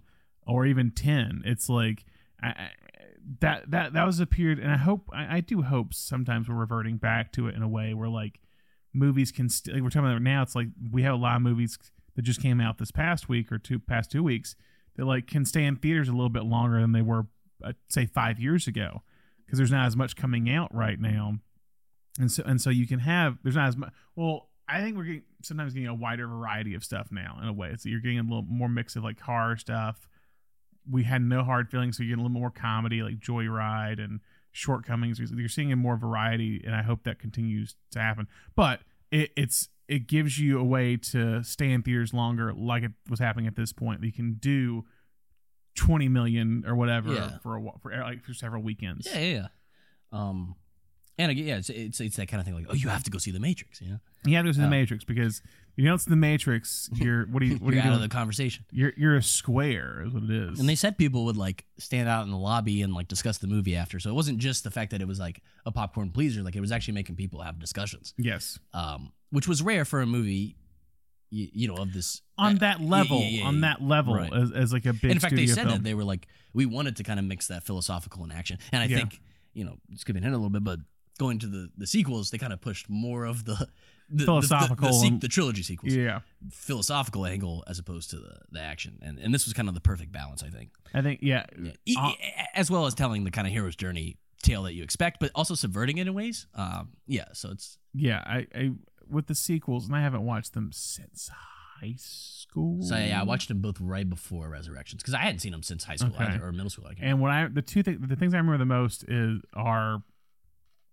the uh with really I, I remember almost nothing from the third one honestly because which one which one had you had the the uh the, the car chase with like the twins. That's the second one, That's the second one. and that scene's actually pretty cool. No, that's a great Yeah. scene. And then I think it's and then it's the like the like uh s- like uh like city's yard like like, like kind of like like like the almost like Harlem Park like the kind of like like the, the uh, between Agent Smith and Neo and it becomes all the agents fighting Yeah. Neo. I think is that the second one or third one? So that I think that I don't remember which one that one is, but he has that big fight with all the with Agent Smith in the third one. In- Okay. in, the rain. Do you remember that?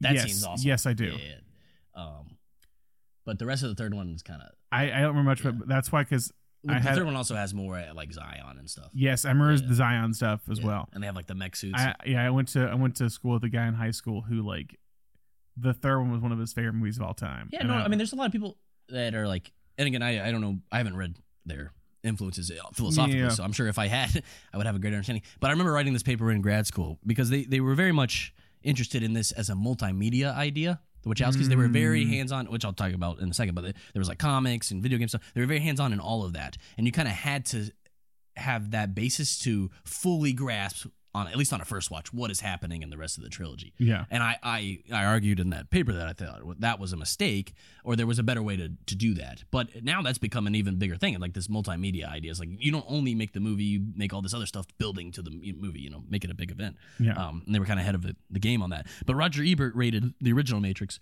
three out of four. Praised the film's visual and premise, but disliked the third act's focus on action.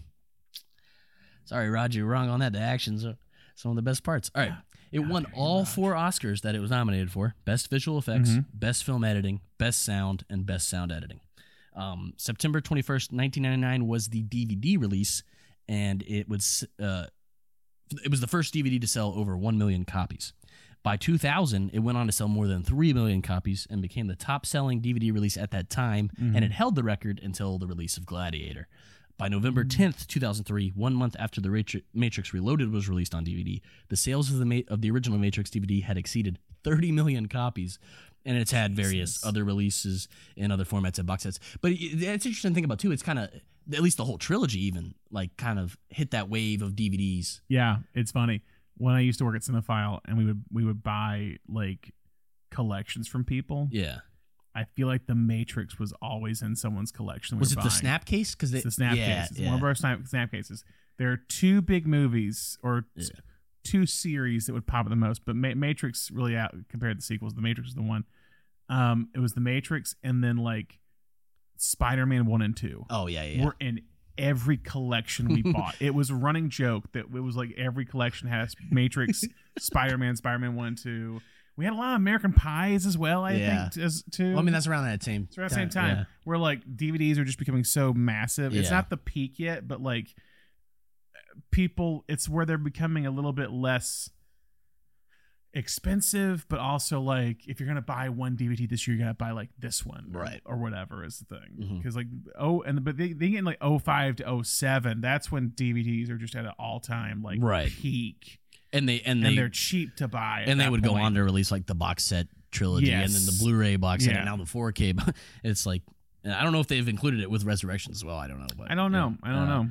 But yeah, so I you know I've already alluded to this, but there was three sequels. Um, Yes. Two shot back to back and released in 2003 matrix reloaded and revolutions Yeah. uh, then the fourth film followed in december of 2021 called matrix resurrections which was released in theaters and on hbo max at the same time Hell yeah. there was also an animated anthology film called Mhm. the animatrix Mhm. uh, have you seen that I have it's it's interesting there's there's some really interesting shorts in there and again it's it's that kind of thing that's like it adds to like to Yeah. the story um, and then as well as comics and video games uh, and like I discussed there's that there was that whole multimedia approach and, and like I said the Wachowskis were very hands on in all of this Yeah, wa- yeah. they weren't like just oh go make the video game they were like no no no we very much want this to tie into in fact there was I think it was the Path of Neo video game not only it has events running simultaneously to Reloaded that aren't shown in the film Mm-hmm. um, so they, like I said, eh, eh, they were ahead of the game in that, but maybe there was a way to make it weave better, or Yeah. like make at least make revolutions make more sense if you didn't have that that basis. Yeah. Um, and of course, this led to like a slew of knockoffs. I mean, I, I think of like Underworld, Equilibrium, uh, even the Paul W S Anderson Resident Evil films to a certain Yeah. degree, like with her wearing the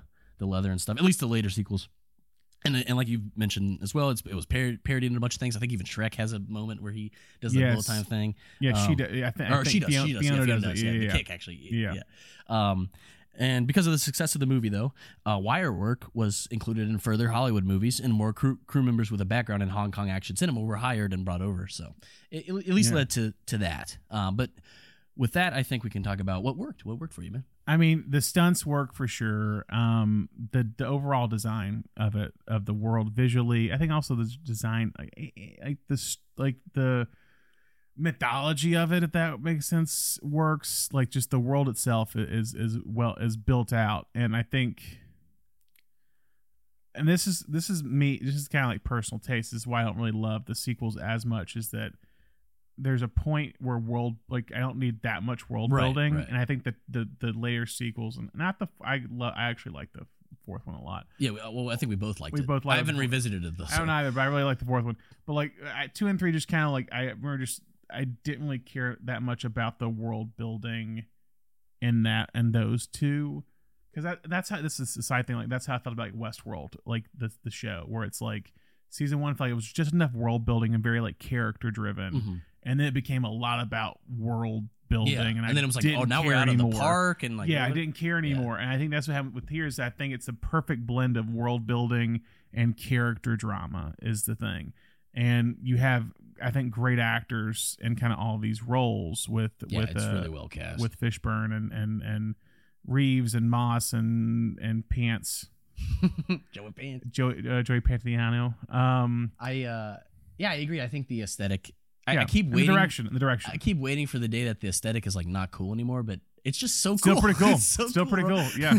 I don't know. I think it's like I think it's just gonna always. it might be not cool. be a, a taste a thing for everybody, Yeah, but it's still kind of It's a cool. cool movie. it's just a cool. I think if you if you take some of the style and put it in a movie nowadays, it's still cool. Yeah, yeah, yeah. like even even Equilibrium, I think from a story perspective, isn't as interesting as The Matrix. Yeah. but it's still like a cool movie. Like it's got yeah, some slick it's a action. slick movie. Bale's good. Um, what, but did anything not work for you? I mean, there's some some like like visual effects that don't like don't hold Mhm. up that well. You can kind of see like the edging of the green screen in front of them sometimes. The bounce, I I think the one that always gets me, and I know it's supposed to be kind of goofy and cartoonish, but it kind of just feels tonally out a little bit. Was when he bounces off the street, you know, and it like goes down. There's it's like it feels like a. Looney Tunes. yes, bit. there's that one. And that one's a little odd.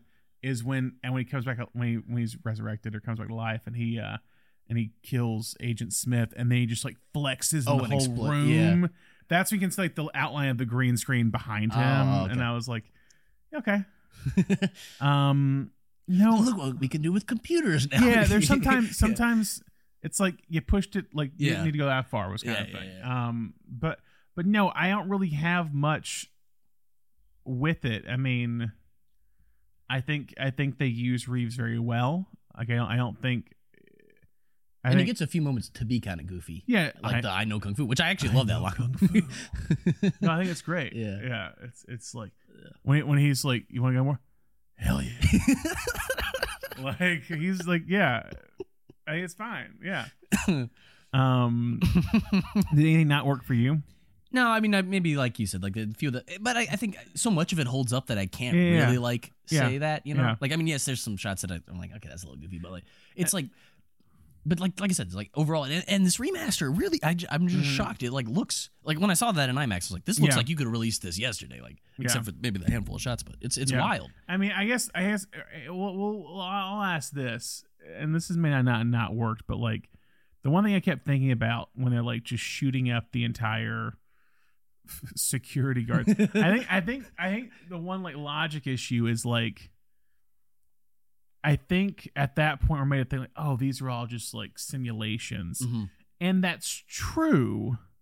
But you also have to think that all the people they're killing are also like Could also be people in the pods. Yeah. people in pods. But I, I, on a metaphorical standpoint, I think it's interesting that all of the people that they kill are f- symbols of authority. So the cops, That's you true. have That's true. Guards, you have right. Yeah, that's true. So, and even the agents are FBI agents, right? Yeah. yeah. So, from a metaphorical standpoint, but yes, I think you are right. I don't know if those people were. I mean, I assume that they were people in. Yeah. It's like- it was just the security guard doing his Yeah. daily task. Yeah, it's like what like this guy has a family of three at home.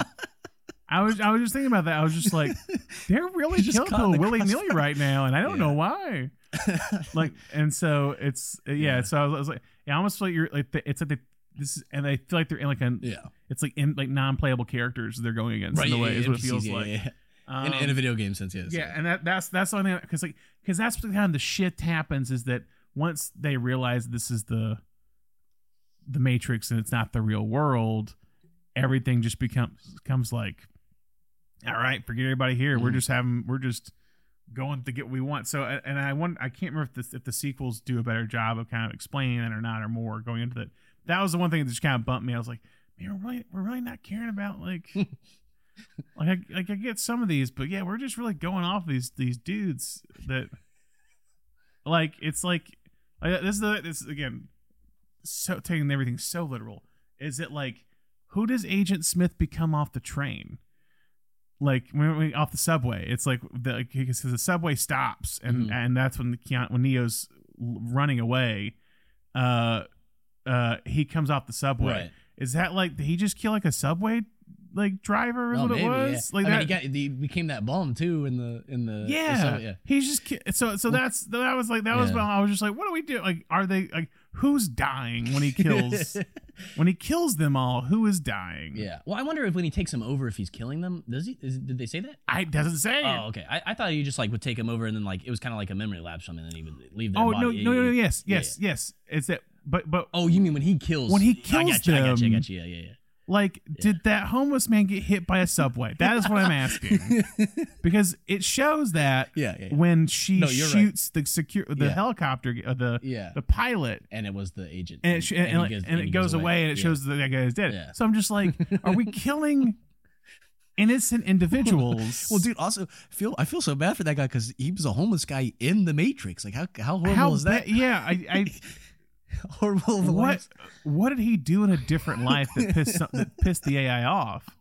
Anyway, that's again, that's very like so stupid. Like Yeah. it's really, but it, it, it does. It, but I was just thinking like, man, they're really just going after these people. Like, they they don't mean anything. But, like this was like this like an hour ago. This was Neo is the thing. So that's what was just a little confusing. Um, a- and uh, and then yeah, and then I also was bumped when like he's just shooting that Gatling gun into a small room, and I was just like, is he not worried about hitting Morpheus? Because he's going full force. So Yeah. very yeah. very. It said, that, it said it was at half it's speed. it's, I don't know. it's how believe me it. taking everything too literal is the thing, uh, and I'm aware of that. Um, but that was just what what I, I thought this time. Sure, sure. Uh, no, I, I get that. I get that. Um, all right, film facts. The rooftop set that Trinity escapes from early in the film was left over from Dark City. Oh, see, okay, okay. This brings up a very good point uh, that I wanted to say. Is it, or not point, but like, isn't that period where you're getting those movies like Dark City, and the Crow. like the well, Crow too, but like, Yeah. but but like movies where characters are doubting their reality. oh, reality. sure, sure, sure. Yeah. So it's like this. It's I like you meant aesthetically. but Yep. it's like but yeah, aesthetically too yeah, but like, yeah. but but lot like like uh, thematically it's like this memento um dark city um i think strange days Yeah, kind of does that as sure. well um a lot of those millennium noir Mhm. movies because i remember like nolan later talked about inception and how inception was kind of like inspired by movies like the matrix and dark city and even memento of like movies where characters are doubting their own reality. I know that Memento has Joey Pants and Carrie Ann Moss and bo- and and that as well. Um, He's so good at Memento, dude. oh yeah, He's great in Sopranos too. yeah. He's a they're good both ace. they're both great in, Yeah. in Memento Yeah, yeah, yeah. actually. Um, but no, it's, just, it's like kind of that period of like the movies are like you're coming to new millennium and and and it's Yeah. stories are about doubting one's Mhm. self and I wonder if place in that the is world. like the Y2K thing, or like the, we're entering a Yeah. new era. It's like, well, like what are we? You know, what's going to happen? And Yeah. it's, it's, it's and it's happening concurrently with like this rise of technology. right? Exactly. It's this rise of technology. Yes, rise of technology entering a new year. It, it's like it, here's the thing: if you have a rise of technology, without a rise of technology, I don't think Y two K happens. Yeah, Like in terms of the, the fervor of it and the kind Yeah. of hype around it, is that like it's it happens so fast where people could spread Mhm. things online in a way, and yeah, it's just there. There's a it's a. I mean, I was again to date me. It's like I was nine around like nine around this point or eight really around this point.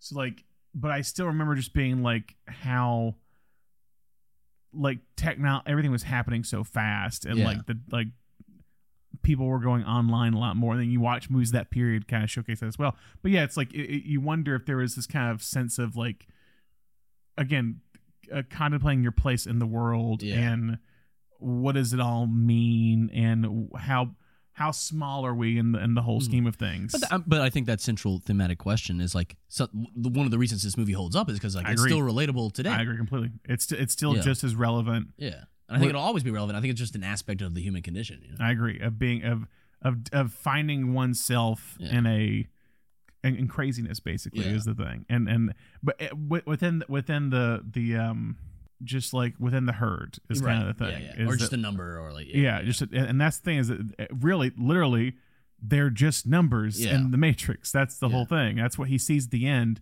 is that by the end it's just he's seeing the code he's seeing Right. the, the the numbers and everything. Um so yeah it, it's just it's yeah it's about he he finally separates himself from being a number by the end of it Mhm. is the thing. Um, another film fact: Yes, the sound of the pod containing a human body closing required almost fifty sounds put together. god Yeah. Um, and then going back to your question earlier, the Wachowskis' love of the for the Chicago Bulls was so strong that they arranged for WB to provide a satellite TV on set so they could watch the 1998 NBA Finals. yep hey it's the it's the last dance here, baby yeah. Isn't Well, it? No, or it- no. Is uh, well, no. When does when does Jordan retire? N- Ninety eight finals. Let's see. They might just be big basketball fans. Oh no, they are. They, they, that's what. So yeah, it wasn't just Chicago. Okay, because because ninety eight. Oh no, no, they, they were huge Bulls fans, but they were just ba- you know they're basketball fans in general. Okay, so no, so what? Okay, it was it was Phil Jackson though. So it was Bulls. Yes. Yeah, yeah. So yeah, so it's the last dance. Yeah, yeah. It's the. It's it's Jordan's last last finals. Mhm. So It's the it's the push off. hey guys, we're gonna we're gonna we're gonna wrap early. So wow, that's kind of amazing. but it's funny. It's like a satellite. They're just like now I'm just like now I'm just like which I know didn't happen. Now I'm just picturing like the Wachowskis and then like Keanu and Carrie Ann Moss in like full black leather just watching watching sh- watching Jordan shoot over Bryon Russell. image in Australia. Yeah, that's amazing. on satellite TV. just seeing like and then like them hating on Karl Malone or like, something. because what's the time difference in Australia? It's like twelve hours. or something. I don't. Well, it's I like don't a know. full day. It's Yeah, like yeah. a full. It's, oh, it's, a full day. Oh, It's it's like eh, yeah, it's like a day ahead. So like okay. if it's like I feel like right now it would be like 5 p.m. three three eleven p.m. Okay, I was close. Well, actually, I think it depends on where you are in Australia. It looks like, but And now if you're Yeah. listening you can tell what time we're recording. if you add up all- if you if you if you know your time if you reverse it, you reverse it. But yeah, I mean that's pretty crazy. So like, I wonder what time of, of day they were watching. like, And they're a day ahead. Yeah, Man, I'm just yeah. yeah. like yo, we gotta shut this shit down. well, your they- your they- Space Jam star is, in a, is, is is doing a game right now. now I'm picturing Michael Jordan in the Matrix. I mean, I saw Space Jam 2. It's basically that. All right, we can go on to awards. Uh, Beatrice Straight Award actor, actress in limited scenes. That kills it. I might go with for for this. I I think I might have to go with um, Gloria Foster as the Oracle. Yeah, I think. She's in one scene. yeah, I think she's great. and she nails it. And it's it's I mean it's again it's a very it's a big And scene. didn't they have to recast that role or something? Yeah, she she passed away. or- passed Yeah. away after the second one, Oh, okay. and I so she's in the first and she's in the second one. I don't know. Well, I, she must have passed because they shot those back to back, so she must have passed away while they were shooting. I guess they're shooting while they're shooting it, but because I think I think she talks about in the second one how like she's like she was like going to like the character was going like she was Oh going to yeah, die. they wrote that into it. That's right. Yes. Yeah, yeah. That's right. I forgot about that. and then it's yeah then it's Mary Alice plays her in the Matrix Revolution. So Okay. she, so it's not in re- yeah so yeah so and then she's not in Resurrections I guess is the thing. Um, right? She's or there's not that Oracle's not in the Resurrections, right, Right. but yeah, but yeah, but they bring in a different actress for uh the third one. The Revolution. Yeah. Um. Okay. Well, I, I'm. I'm. Yeah. I have no. I mean, I'm down with that. Uh, Annie Potts X Factor Award supporting actor actress that is the most memorable. I think Joey I- Pants, Yeah. Yeah. yeah. I think Without question. Without question, like like sure I could go Carrie Ann Moss. Um. But she's also in a lot of scenes. She's in a lot of yeah, scenes, and like I'm, I, I, I wouldn't go Hugo Weaving. I could go Hugo, but Yeah. Joey Pants, the man is a gift of gift from God. Like that's the thing. Like like he might play the same role over and over again sometimes. He never gets old. But God, it's so good. He's so good at Bound too. Like he's probably the best He's part great in. Bound. Well, no, that's not true. He's not the best part, but he's, he's really good at Bound. Yeah. oh, what's the best part, David? Um, the sex scene they wouldn't cut. it's tour de force, honestly. no, I'm, Um, kidding, I'm kidding. No, it's. A, I, I meant like the the act. Like, he's not the best performer necessarily. the I best- understand what yeah, you mean. They're all good. It's, No, it's, Joey like, honestly, it's a really impressive debut. Like What I love, Yeah. what I there's this, there's this random thing online about with Joey Pants, um, because I've I've watched a lot of documentaries about video stores, and there's this one, there's this one online I think called Video World in like Pennsylvania, and like they're they're doing this like, oh yeah, we've had like this famous person came in when they were shooting something nearby, and like Daniel Day Lewis came here one time, Whoa. and they're closed. It's like it's our last day, and a character actor Joey Pantoliano is shooting something nearby, and Joey walks. He's like, he's like Tim. Tim, what's going on? Like with a coffee and just like, yeah, yeah, it just feels so bad you guys closing. Like it just like is talking. I was like, why is he here? and like he just pops up this random YouTube documentary about this video store, and he's just, but he's so like just he's so genuine and like Yeah. he's like there. He's like, ah, I feel so bad. Like with everything, like like we're losing places like this. Like he's so sad for this guy, and I was just like. You know, I like you, Joey, just with his Starbucks coffee as he's talking to him. and like, I don't know if he's ever met the guy before, but he comes in like, "Yo, Tim, where you at? What's going on?" so I love him. I love. Yeah. I love. I, I think he's great. yeah, I'm down. All he's right. great in Baby's Day Out. He's great in The Goonies. yeah, like don't care. Um, all right, the Gene Hackman MVP award, the person who carries the movie, director, actor, etc. I think with this, you have to go with the Wachowskis. I agree. Well, I love Keanu. I think that And his dedication. and his dedication to it, and like he becomes the face of it is Yeah. kind of the thing. Uh, it's a big risk for the Wachowskis to make this Mhm. movie. As you talk about Bill Pope, so why, why can't we just go from like Yeah, six to twenty? yeah. Well, Well, I mean, it- six to sixty. also it's like they wanted to make this first. This is crazy. They just wanted to come out Yeah. the gate with this. I mean, the, the, the, the, again, no matter how you Yeah. feel about their movies, they never take small swings. They always Yeah. take big swings. It's Exactly. always ambitious. If I don't feel it doesn't succeed as much as some people do, I, I think their movies are always massive and are risky. And I think that's something to applaud. And I think Matrix is the best example of it for them where they took a massive risk yeah, and it paid off. And so and invented a whole IP. and, and, and, and- in actuality, and I'd say this way, but it's like in actuality, no matter how the rest of their movie their movies did, yeah, they always made the Matrix. yeah, yeah, yeah. Is Well, it's the like thing. Kevin Smith says, you, you just got to have that one. Yeah, that one, and you can have a like Yeah. people will believe in you because you made a movie so groundbreaking as this, and that's what they did with this I mean, movie. and it's already sort of happened with some of their their more recent stuff or, or Yes. later stuff. I mean, but it's all, I think it, they're going to be one of those you know, one of those direct well directing pairs in this Yeah. in this case that, that people are going to continue to look back on and be like that they were making really interesting work in a time yeah, and you it- know, when that wasn't necessarily I think the same thing about Shyamalan you know Mhm. Same thing is always taking those big swings so it's like that's going to be the, I think those are going to be the kind of filmmakers that people reevaluate later on you know? I, I agree, and again, it's like, and it's it's, like- already kind of happened with Speed Racer and, and whatnot yeah, so, because people love yeah. Speed Racer. I'm not one of them. and I, I think Cloud Atlas has always kind of had a very I'm, on- vocal. no, I'm on the. Cloud Atlas yeah, train. I need to revisit it, but uh, I'm on the cloud. it's That- always had that vocal. Cloud group. Atlas. I was on that train when it first came out, and I rented it, and I was like, "Is this movie great?" Because I think it kind of is, and people, but a lot of people didn't think it was. Um, but and because them and Tom Tom Tykwer, Yeah, I think I and like it's such an interesting like Hank's performance. It's like or Hank's performances. yeah, yeah. Hugh Grant's in it as well. Is and he? y- Oh. yes. He's it's like it's it's like in a period when Hugh Grant like wasn't working. Right. That was so weird about it. Um no, I think it's good. Like there's issue like you can talk about like the the yellow face with Sturgess and certain but like I think it's a it's an achievement and and uh, of ambition is it's, it's very Yeah, ambitious. And that's that no matter what their films are, they're they're always ambitious and and and and they they take movies uh, maybe not Speed Racer, but I again I can't talk about this, but like even large films, they always have something to say, Sure, sure. thematically, and not just not just action or Yeah, not, not just eye candy or Yeah, like, I think that, and so the and that's ma- probably the issue with so many of the films that swim in this in, in the Matrix's wake. They tried to copy the style and not the substance. and yeah, exactly, exactly, and that's what the Wachowskis bring to it versus a different filmmaker. Right. So Cool. And then Yeah. I think that gets us to the final questions. Um, recast it. I, I know we didn't really discuss. It. You didn't tell me. You didn't tell me what to do. So what do you want me to do? Uh, I mean, what would be more interesting, like a modern day cast or a '80s cast? Or, or actually, what if they? Well, no, no, because that'd be too. I was gonna say, what if they actually made it when they wanted to make it in the early '90s? But I don't think that's too soon. So what if it's the 1950s? No. Um. Oh, we could do the 1950s, um. but they probably would have written a novel back in the 1950s instead of. Because because today's a diff. Today's and, and, and they sort of, or Lana at least, sort of recasted some of the roles. I don't know the yes, reason. I mean, you're uh, right. You're right. Yeah, certain- yeah. I, I know there's like Morpheus. of a story, Yeah, yeah, story yeah. reason for it, but yeah.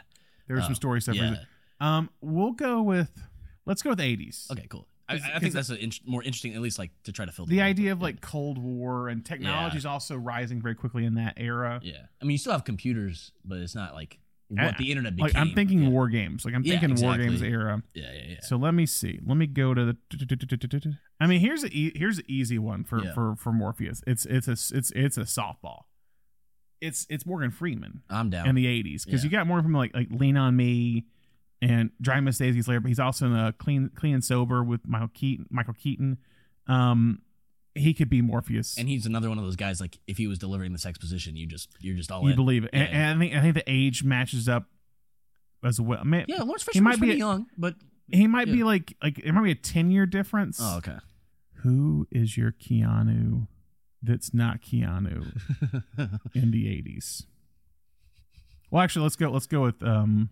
Trinity or uh, Let's go with Trinity, or could we do a Joey Pants? Is it just Cypher? Joey Pants? It's just It's just Cypher. He. Ooh, I- okay, I'll say that one. I think I might, I might have a Keanu for for Neo, and it might be, out of left field. might be not a good choice, but we'll come back to that in a moment. um, um, who is who is my Trinity? Actually, you know who'd be really good? Who might be really good here? Um, is Meg Tilly, Mm. who's in the she's in the Big Chill. yeah, yeah, yeah. and yeah. she's um uh the the girlfriend the the of the character who commits suicide Right, what right. it is i think she could be Carrie-Anne Moss's character and she didn't do a lot but she kind of has that kind of that quiet confidence if that makes Mhm. sense and and she she i think she, and she went again she went in a lot but i think she could have been an interesting pick for for this mm-hmm. oh who oh another one that would be good that I, this is just me Malin Stowe mm. who's in Last Mohicans and Twelve Yeah, yeah, Monkeys yeah. she'd be yeah I think Malin let's go I want, I want to go with Malin Stowe who, who's also in The Two Jakes with Meg Tilly I'm gonna go Malin Stowe I'm down. I, I think I think that's the pick okay and now for Neo there's a few choices you can go here with this I'm gonna throw out one. I don't know if he's the right pick, but because he's like a guy doing action stuff and talk about commitment to a role, and he co-starred with, with Keanu Reeves in a movie, Mm. and that's Patrick Swayze. I, I can see it. So I'm gonna say I'm gonna throw out. I'm gonna say three names: Swayze, Mickey Rourke, Oh, Tom Cruise.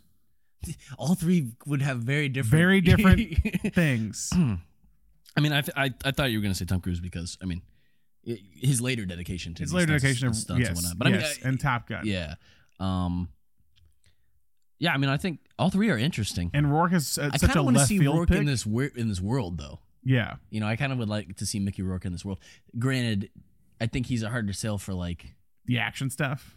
Yeah, well, that's for sure. Yeah, yeah. Have you seen Year of the Dragon? I've never seen. I've seen Year of the yeah, Dragon. okay. Yeah, Does he do gunplay stuff in that, or it He looks does like a little bit. Yeah, poster. yeah, Okay. he does a little bit. Yeah, I mean, obviously not flipping over walls. or yeah, shit, but he does. yeah. Yeah. yeah, yeah, He does a little bit of that. He does a little bit of that in a Johnny Handsome. okay. Um, I, but I, I like him in this world, kind of. I forgot I have a poster right there with him on Oh. his face on it. Diner in here. Yeah.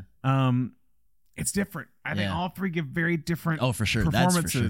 Performances. That's for sure. I- Well, who do you think would be best with like Madeleine Stowe for the the chemistry? You know, because that's like we talked about. That's an important, Mm. integral, important thing. I mean, It's not Cruise. I'm just gonna say right now, it's not Cruise. yeah, I think the best of both worlds is going to be Patrick Swayze. Yeah. Yeah, I think just the best of both worlds is Swayze, because like I think Rourke would do would do really well on the dramatic side, and I I'm just wondering if people are like "Wh- why would you pick Swayze? But I just feel like Swayze Yeah. could get the dramatic side Mhm. and the action side. I think Cruise at this point would do the action side. I think it, I this is not a dig towards Keanu when I say this. I think because I think it's different. Cruise has a very different s- style of charisma I agree. than Keanu No, does. I agree with that. Yeah, And I think Swayze could tap more into sure. As in like Roadhouse, the like Yeah. stoic, quiet character who's still like yeah. And we Still know he strong. can, and we know he can kick because of Roadhouse. 'Cause of Roadhouse. Granted, this would have been before Roadhouse, but so I, j- I Yeah. think Swayze and Madeleine Stowe I like that. I like that. That, and you, I think their chemistry would work. and Morgan Freeman is a very interesting trio for this movie. Who would have directed though? And like maybe like a uh, who would direct it? Yeah. Oh, I guess uh, were you gonna say Agent Smith or were you gonna say? Uh, I am thinking of Agent Oh, okay. Smith. Um, I was gonna say like is Joey Pants like Bill Murray or something. that would be fun. That could be fun. but he might be a little too. you know who would do for Agent Smith? I'm gonna go left field again. I'm gonna say Michael Keaton. Oh, I like that. I'm gonna say Michael Keaton because I think Michael Keaton could play that that role. It'd be very different. But uh, but he would give that same kind of um. Yeah, I don't know the word for it. Um, he might be too comedic. like- but I think he could do like the rigidness and like the, the roboticness of it. You know what I mean? yeah, I think it's it's very different, but I think Keaton would be very interesting in that role. I agree. Um, Yeah, I like that. yeah, maybe Gilbert Gottfried for Joey Pants' character. I like that. but I can't. Gilbert Gottfried, look at this steak.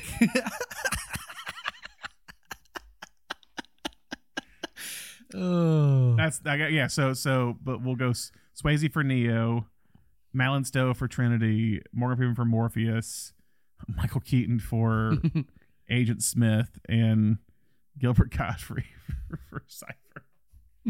That's kind of a joke, but kind of serious. he would just be Joey Pants or dialed or to like. is it Joe Pesci? Is it like Joe Oh, Pesci? uh, that may be fun. let's do that'd Joe. Pesci. Let's do Joe. Let's go real on character actor right there. Joe Joe Pesci. That'd be fun. Okay. I like that. But who would directed though? That's my question. Oh yeah, directing.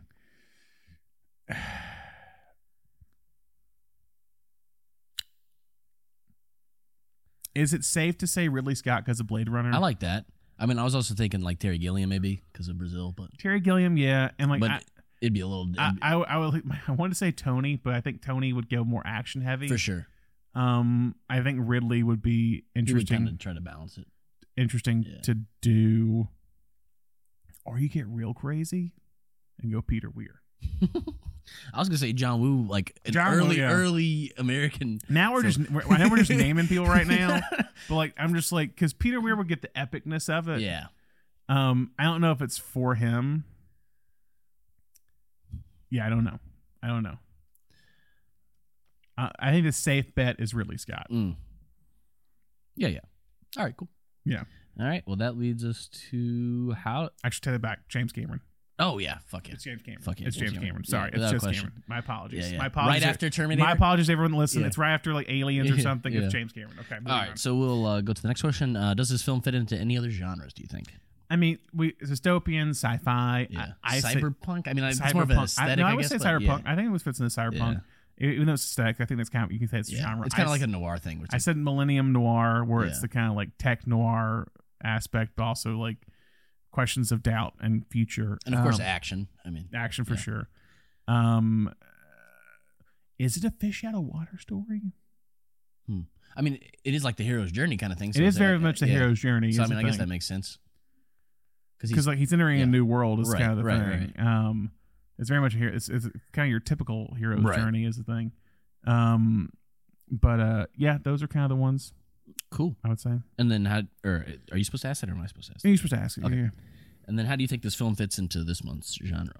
I mean, it has the idea of like again the, the the strong thematic elements of what you're doing of like creating a like finding yourself within this world. Um, again, creating a- again a, a it is I don't know I don't say it's I guess it's somewhat post apocalyptic where an event has happened that has made these societies pop up. This like last society kind of pop up.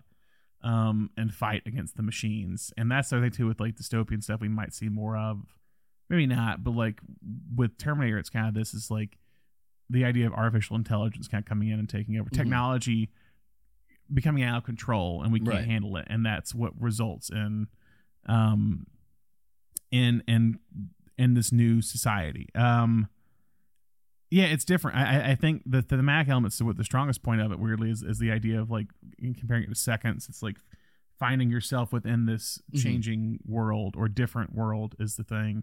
Um because you don't really ha- you don't in this case you don't have a totalitarian government or something take over but you have the idea of like a uh, unknown entity watching over everything. Yeah, and and essentially using human beings for like it, it's all not necessarily a next step in evolution, right? But it's like they are using human beings as batteries, right? So it's Yes. like, so As like fuel. They, yeah, they've they've just taken like they just completely enslaved you know Yeah. humanity. So it's, Ex- ex- exactly it's not yeah. necessarily like a government force, but it is a a uh, a force like it is a force a- that is taken yeah, over in some way Um, and I think you you nailed something earlier too when you said like this concept of like where can't you're using dystopian narr- uh, dystopian narrative to explore like things that might be going wrong in current society, Current society. and like maybe a potential path that we could go if we make the wrong choices. yes wha- it's or it's Yeah. kind of it's it's in a way somewhat predicting what our future could Yeah. hold if we don't change course in some way yeah. and the idea of like everyone being online and Mhm. and kind of disconnecting from the world and creating a different version of us but also asking the question is the version of us online our real self Right. or the person in, in life real self I mean, it's really fascinating they dealt with all this, but like before social media, because Yeah. like, it, I mean, it, it is its own matrix in Yeah. a way, you know. because he because he Yeah. says Yeah. beginning when when they're talking with Neo, it's like uh and in in in one you have two lives, Mister Anderson. Right, right. In one life, you're a loyal employee that's been doing great work for here for this long and this and that, and then your other life, you're. The illegal hacker named Neo. and one of these lives has a future. You and one of these lives has a future. Yeah. It's, it's very much like Yeah.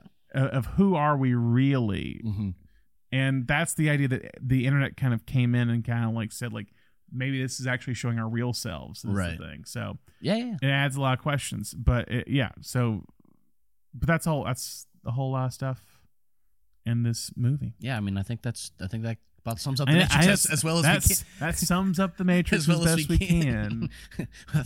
Messiah religious aspects Yeah. and uh the the trans narrative aspects. yeah, uh, well, it's it's again yeah. finding oneself Yeah. is the whole thing, and, and I'll, I'll, I'll allow that all that stuff we're talking about goes under that umbrella of finding oneself Correct, in, in yeah. many different ways. yeah, yeah. Um, but yeah, but that's all we have for this episode. Next week we're talking about Waterworld. I'm excited. I'm excited. I gotta write it. You're gonna find out. You're you all gonna hear a lot of stuff about Waterworld. That's all I gotta tell you about Brandon Sparks' history with Waterworld. It's gonna be amazing. Um, uh, be sure to check out our Patreon. We'll be doing some, I think, some dystopian stuff this month as well.